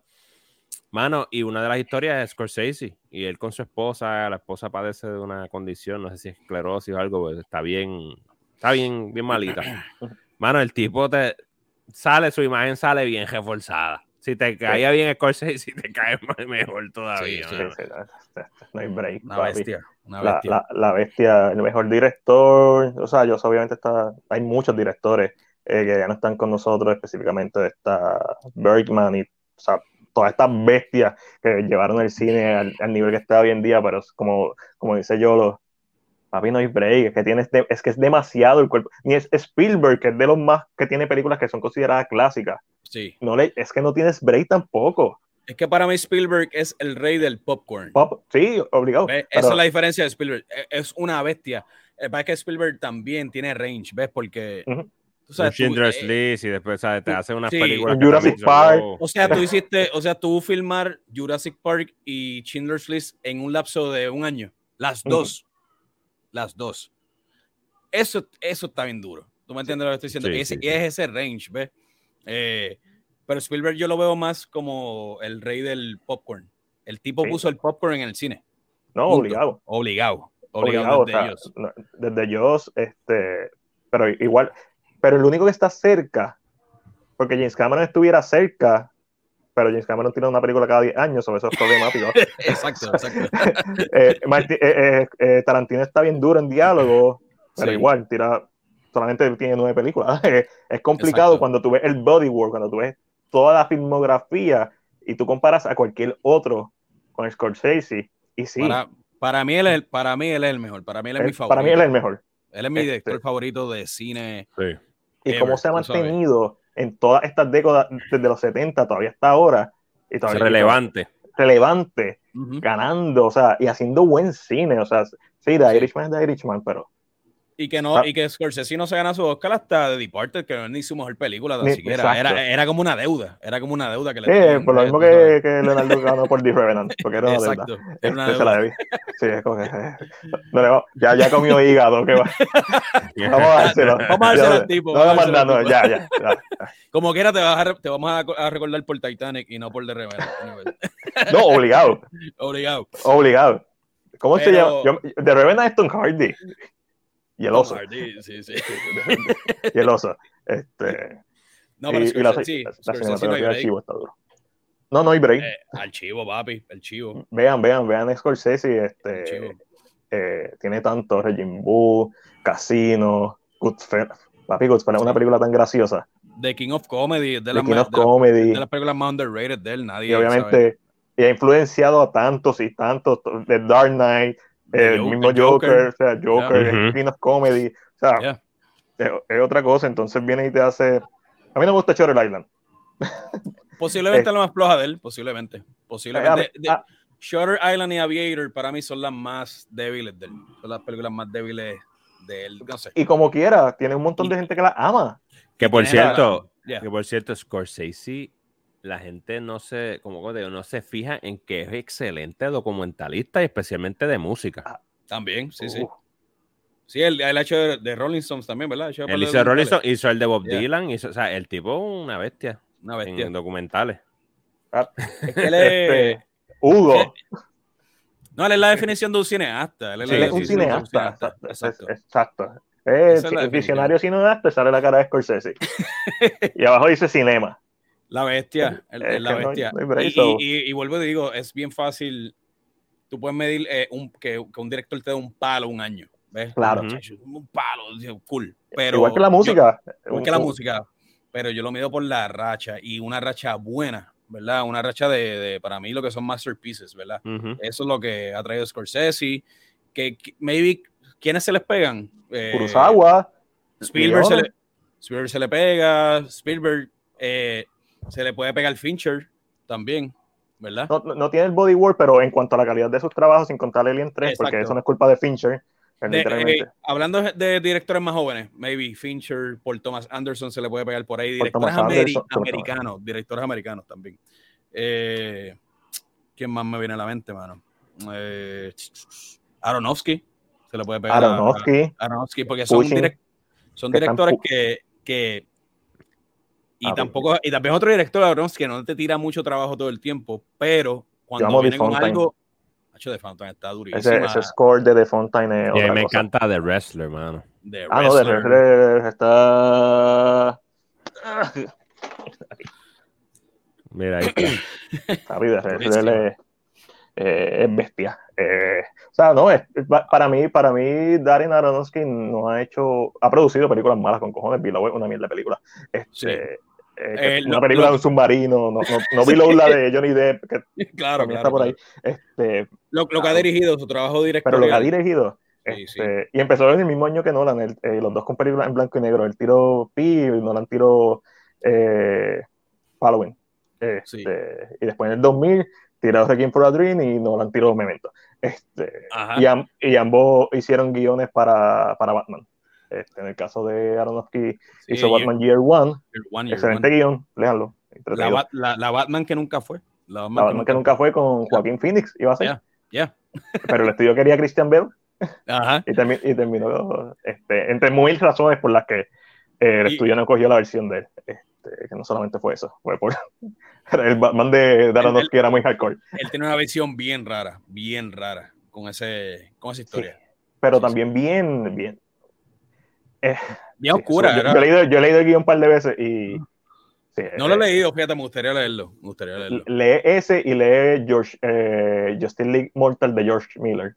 Ok, ok. Porque Frank, eh, Year One iba a ser en. obviamente. Y Frank Miller la, escribió con él. Frank Miller, exactamente. Yeah. esto fue una cosa de pendejo porque el approach que hizo Aronofsky originalmente era hacer The Dark Knight Returns con Clint Eastwood. Mm. y la pro, en, al principio de los 2000, imagínate una película de Clint Eastwood todavía viejo, porque Clint Eastwood lleva viejo desde hace 30 años, pero este, pero iba a ir en China y era un viaje, y entonces, cuando empezó a escribir el guion, dijo, nah, voy a hacer Year One. Eh, y, y, terminaron el guion y el guion es bien hardcore. Eh, eh, Batman es lo que es Dark Devil, la serie. Okay. Batman Street Level. Sí, sí, este, Batman Home Depot, yo le digo. Porque literalmente él va a una ferretería a comprarse gadget y va y le sí, los dientes. Él mismo este se, ¿verdad? Como que construye sus propios gadgets o whatever, exacto. Sí, es, bien primitivo. Este, y verás interesante. Ustedes que hablaron de Clint Eastwood, ¿usted no les estuvo un poco raro verlo dando un puño a los 92 años en Cry Macho? Pues yo no la he visto todavía, Cry Macho. Y, yo, la pude continuar viendo porque no, la he visto. No un puño de un... De un... No, no, ahí como que no hay mucho power. Y no, Mano, no hay velocidad ni power. Esto no es nada creíble. Hay, artritis. hay, hay artritis. O sea, ese brazo se parte si da un puño de verdad. no la he visto por lo mismo, por, la, por la, las críticas de los panas que ya conozco. Mira, eh, Osteoporosis full, tú sabes. Entonces, él da ese puño en vida real y pierde el brazo, tú sabes. Ah, no, sí. Este. pero a la misma vez. Eh, quizás quizá, quizá Clint Eastwood, quizás Clint Eastwood es de los únicos que se puede parar en Body War pero tienes que incluir las películas que hizo como actor. El Clint Eastwood uno es, bien, es un caso bien interesante. Gran Torino me gusta, ¿ves? Gran Torino, para mí es buena. una buena película. este, Y películas que él dirige, por ejemplo, Mystic River, eso. Peli, pero, pero, cuéntale, cuéntale de, de Flags of Our Fathers, como la vimos en Nueva York.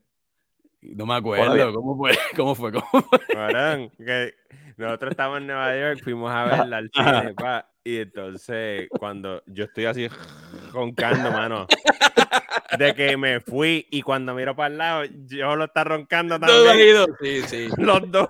Papi, soñito. Soñito. Es soñito, soñito. Esa, esas dos películas tan larga que, Dios mío, Dios mío. Esa y Letter from, from Iwo Jima fueron sueñitos, fueron sí. Sí, sí, sí, sí. Pero cuando, cuando, cuando, él hace este tipo de películas, como estos thrillers así, o como Miss Scriber. American Sniper, está buenísima. American Sniper. Ah, a mí me gusta American Sniper y nunca noté el bebé hasta que lo dijeron.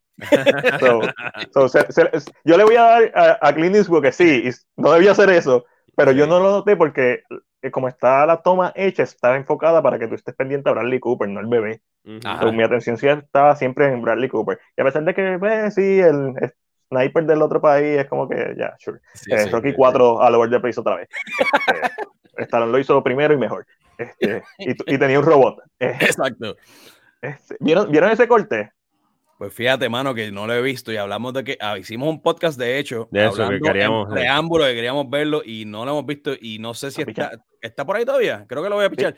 Sí, sí, no, no, está, está en panel, pues yo lo compré. Creo que el robot lo eliminaron, ¿verdad? El robot. Completo y por ende muchas escenas con Pauli. Contra, mano, contra. Contra Poli es un caballito. ¿Es más musical que la original? ¿Es más musical que la original? ¿O eh, menos eh, musical? ¿O el, mismo, range? Mismo misma, cantidad de música, eso está, está apretado. Esa película es todo, es todo montaje. Este, lo que sí hacen es que le dan más profundidad a Apolo, tiene más escenas con Apolo, por ende la pelea se siente más... Ese era algo, eso era algo que quería Tiene más peso, la, la, la, pelea tiene más peso. Pero la película es menos fun. Oh, ah. Sí, porque el ritmo, el ritmo del musical de Rocky 4, eso, el ritmo es perfecto, porque es un musical, es un video musical uno tras otro tras otra. Uno tras otro tras otro, pero el ritmo es bueno, tú estás. El ritmo es buenísimo. Estás pompeado, tú sabes, pero a contra. Tiene, tres canciones corridas. Cuando empieza a entrenar, digo, tiene más canciones corridas, pero cuando empieza a entrenar, eh, llega Adrian, tiene esa escena con Adrian llegando, va a cambiar a Hard on Fire. Tiene, la, tiene una escena entre medio cuando está entrando a la pelea y, el y las peleas siempre son musicales. Son, son, este. Pero contra que ah, eh, Stallone como cineasta también, ¿verdad? Como director en ese caso, él, sí. él creó la fórmula ochentosa, ¿verdad? Maybe, digamos, de añadir el soundtrack, elementó el soundtrack para crear hype. Después lo copia Top Gun, que hablando de Tony Scott ahorita, lo copia Top Gun, ¿verdad? Este, eh, eso, hay que alzar el estalón por ese lado. Este, pero sí es un musical, es un musical. no, es montaje tras montaje, ¿verdad? Pero, eso, eso, There's no easy way out, Living in America. Es como que. como, un tercio de la película, si fuera de chiste, es montaje con música. Debe haber un documental que se eh, haga acerca del impacto de esta película en el uso de esteroides. ¿No? O también. Porque, ¿sabes cuánta gente tiene que haber inspirado a, entrenar y a, apoyar? Pero en serio, es interesante la cuestión del libreto, ¿verdad? Me imagino estarlo escribiendo el libreto. Eh, línea, Insertar musical. Insertar música. Insertar montaje. Montaje. Montaje. Insertar montaje. Tres líneas. Montaje. Insertar montaje. Líneas, montaje. De, debería tirar ese libreto online. Yo creo que no va a suceder, ¿verdad? Yo creo que hay que ver cuántas páginas ese libreto. En realidad, Tú sabes, vamos a decir que la película dura el promedio, que son 120 minutos, dos horas, pues, una página por minuto, papi, no, son como 60 páginas. Definitivamente, posiblemente, es verdad. Sí, sí, porque eh, en el carro, montaje, en el carro, mirando mirando, mirando en el horizonte, que por cierto, el Cobra Kai en el Season 1 hay una referencia bien cabrona a, a, Rocky 4, que es cuando él se va en el carro en la calle y a, hacer la misma toma del carro con la luz. Porque, oh, Rocky 4 a lo de sí, lleno sí. Sí, Para, a ver, dice aquí antes de irte, de que nos vayamos, eh, tiene un libreto separado solamente para la escena de la pelea de 30 páginas de 30 páginas. Ah, sí, pero eso es coreografiado sí, en año izquierda, Me imagino que es un libreto técnico. Técnico, un libreto más técnico, maybe. Sí, me imagino que eso. Eso también está interesante. No es como yo leí el libreto de Warrior y. Oh, de Warriors, papi. Clásico. Sí, Vamos. La Rocky moderna. Este, no, no, no de Warriors, Warriors. Ah, no de Warriors. Y, yo y literalmente las peleas es como que es una línea, están peleando, va a haber una patada voladora monten la coreografía de ustedes. Eh, esta pelea gana este, por submission o gana por knockout. Monten la pelea de ustedes. Notas técnicas, notas técnicas. técnicas. bueno, pues Corillo, Mike, Yolo, gracias por la conversación, gracias por eh, eh, vacilar un rato aquí conmigo en este primer podcast del año. ¿Dónde la gente los puede conseguir? Mike, tú eres el rey de eso. Bueno, en todo lugar. Nosotros no existe un lugar donde no estemos. Este, de ¿Están en Vero? Nosotros estamos en todo, hasta en OnlyFans uh, estamos, imagínate. Eh, por eso nos tenemos que ir, porque ahora los fanáticos nos van a ver, tú sabes. Eh, hay, hay, que, hay que mostrar para que paguen. Exacta, exactamente, hay que, hay que, hay que enseñar. Eh, no, pero no existe un lugar donde, donde no estemos. hablando M underscore en, la mayoría de lugares, busque hablando M en Google y va a aparecer ahí número uno, este, y sin pagar, imagínate, ¿sabes? Que la gente paga para que le salga el primer orgánico. No, no, no, muy orgánico. Orgánico, orgánico. Este, Así que nada, estamos disponibles en toda plataforma para ustedes. Sí, hablando M, Hablando M underscore en Instagram y Twitter y Hablando M en Facebook. Y en YouTube, obviamente, suscríbanse a nuestro canal. De la eh, campanita. Ahora regresamos con el podcast. Hemos estado casi, casi un mes, ¿verdad? Este, que nos cogimos un break. Regresamos con el podcast. Eh, YouTube, Hablando M. Así mismo, youtube.com slash Hablando M. O si haces un search en YouTube, es lo primero que te sale también. Exacto. Vayan, tienen buen contenido, buenos temas, buenos invitados, conversaciones bien chéveres como la que estuvieron aquí hoy pero con el no. ya, así que apóyenlo, síganlo en sus redes sociales, contenido está en la madre, hablando M, todas las redes sociales, búscalo, no es como que no es como que te va a aparecer otro más. Y si te aparece otro más, tú vas a saber que son ellos porque no es la misma calidad, no es lo mismo. Los demás ya fueron demandados. Los demás, están apretados. Así que, Orillo de CTPR, ustedes saben quiénes son nosotros, están aquí por nosotros, así que ahí los veo. Vean, vean de las Dune. gracias, Mac. Gracias por a todo. Ustedes. papá, se me cuida.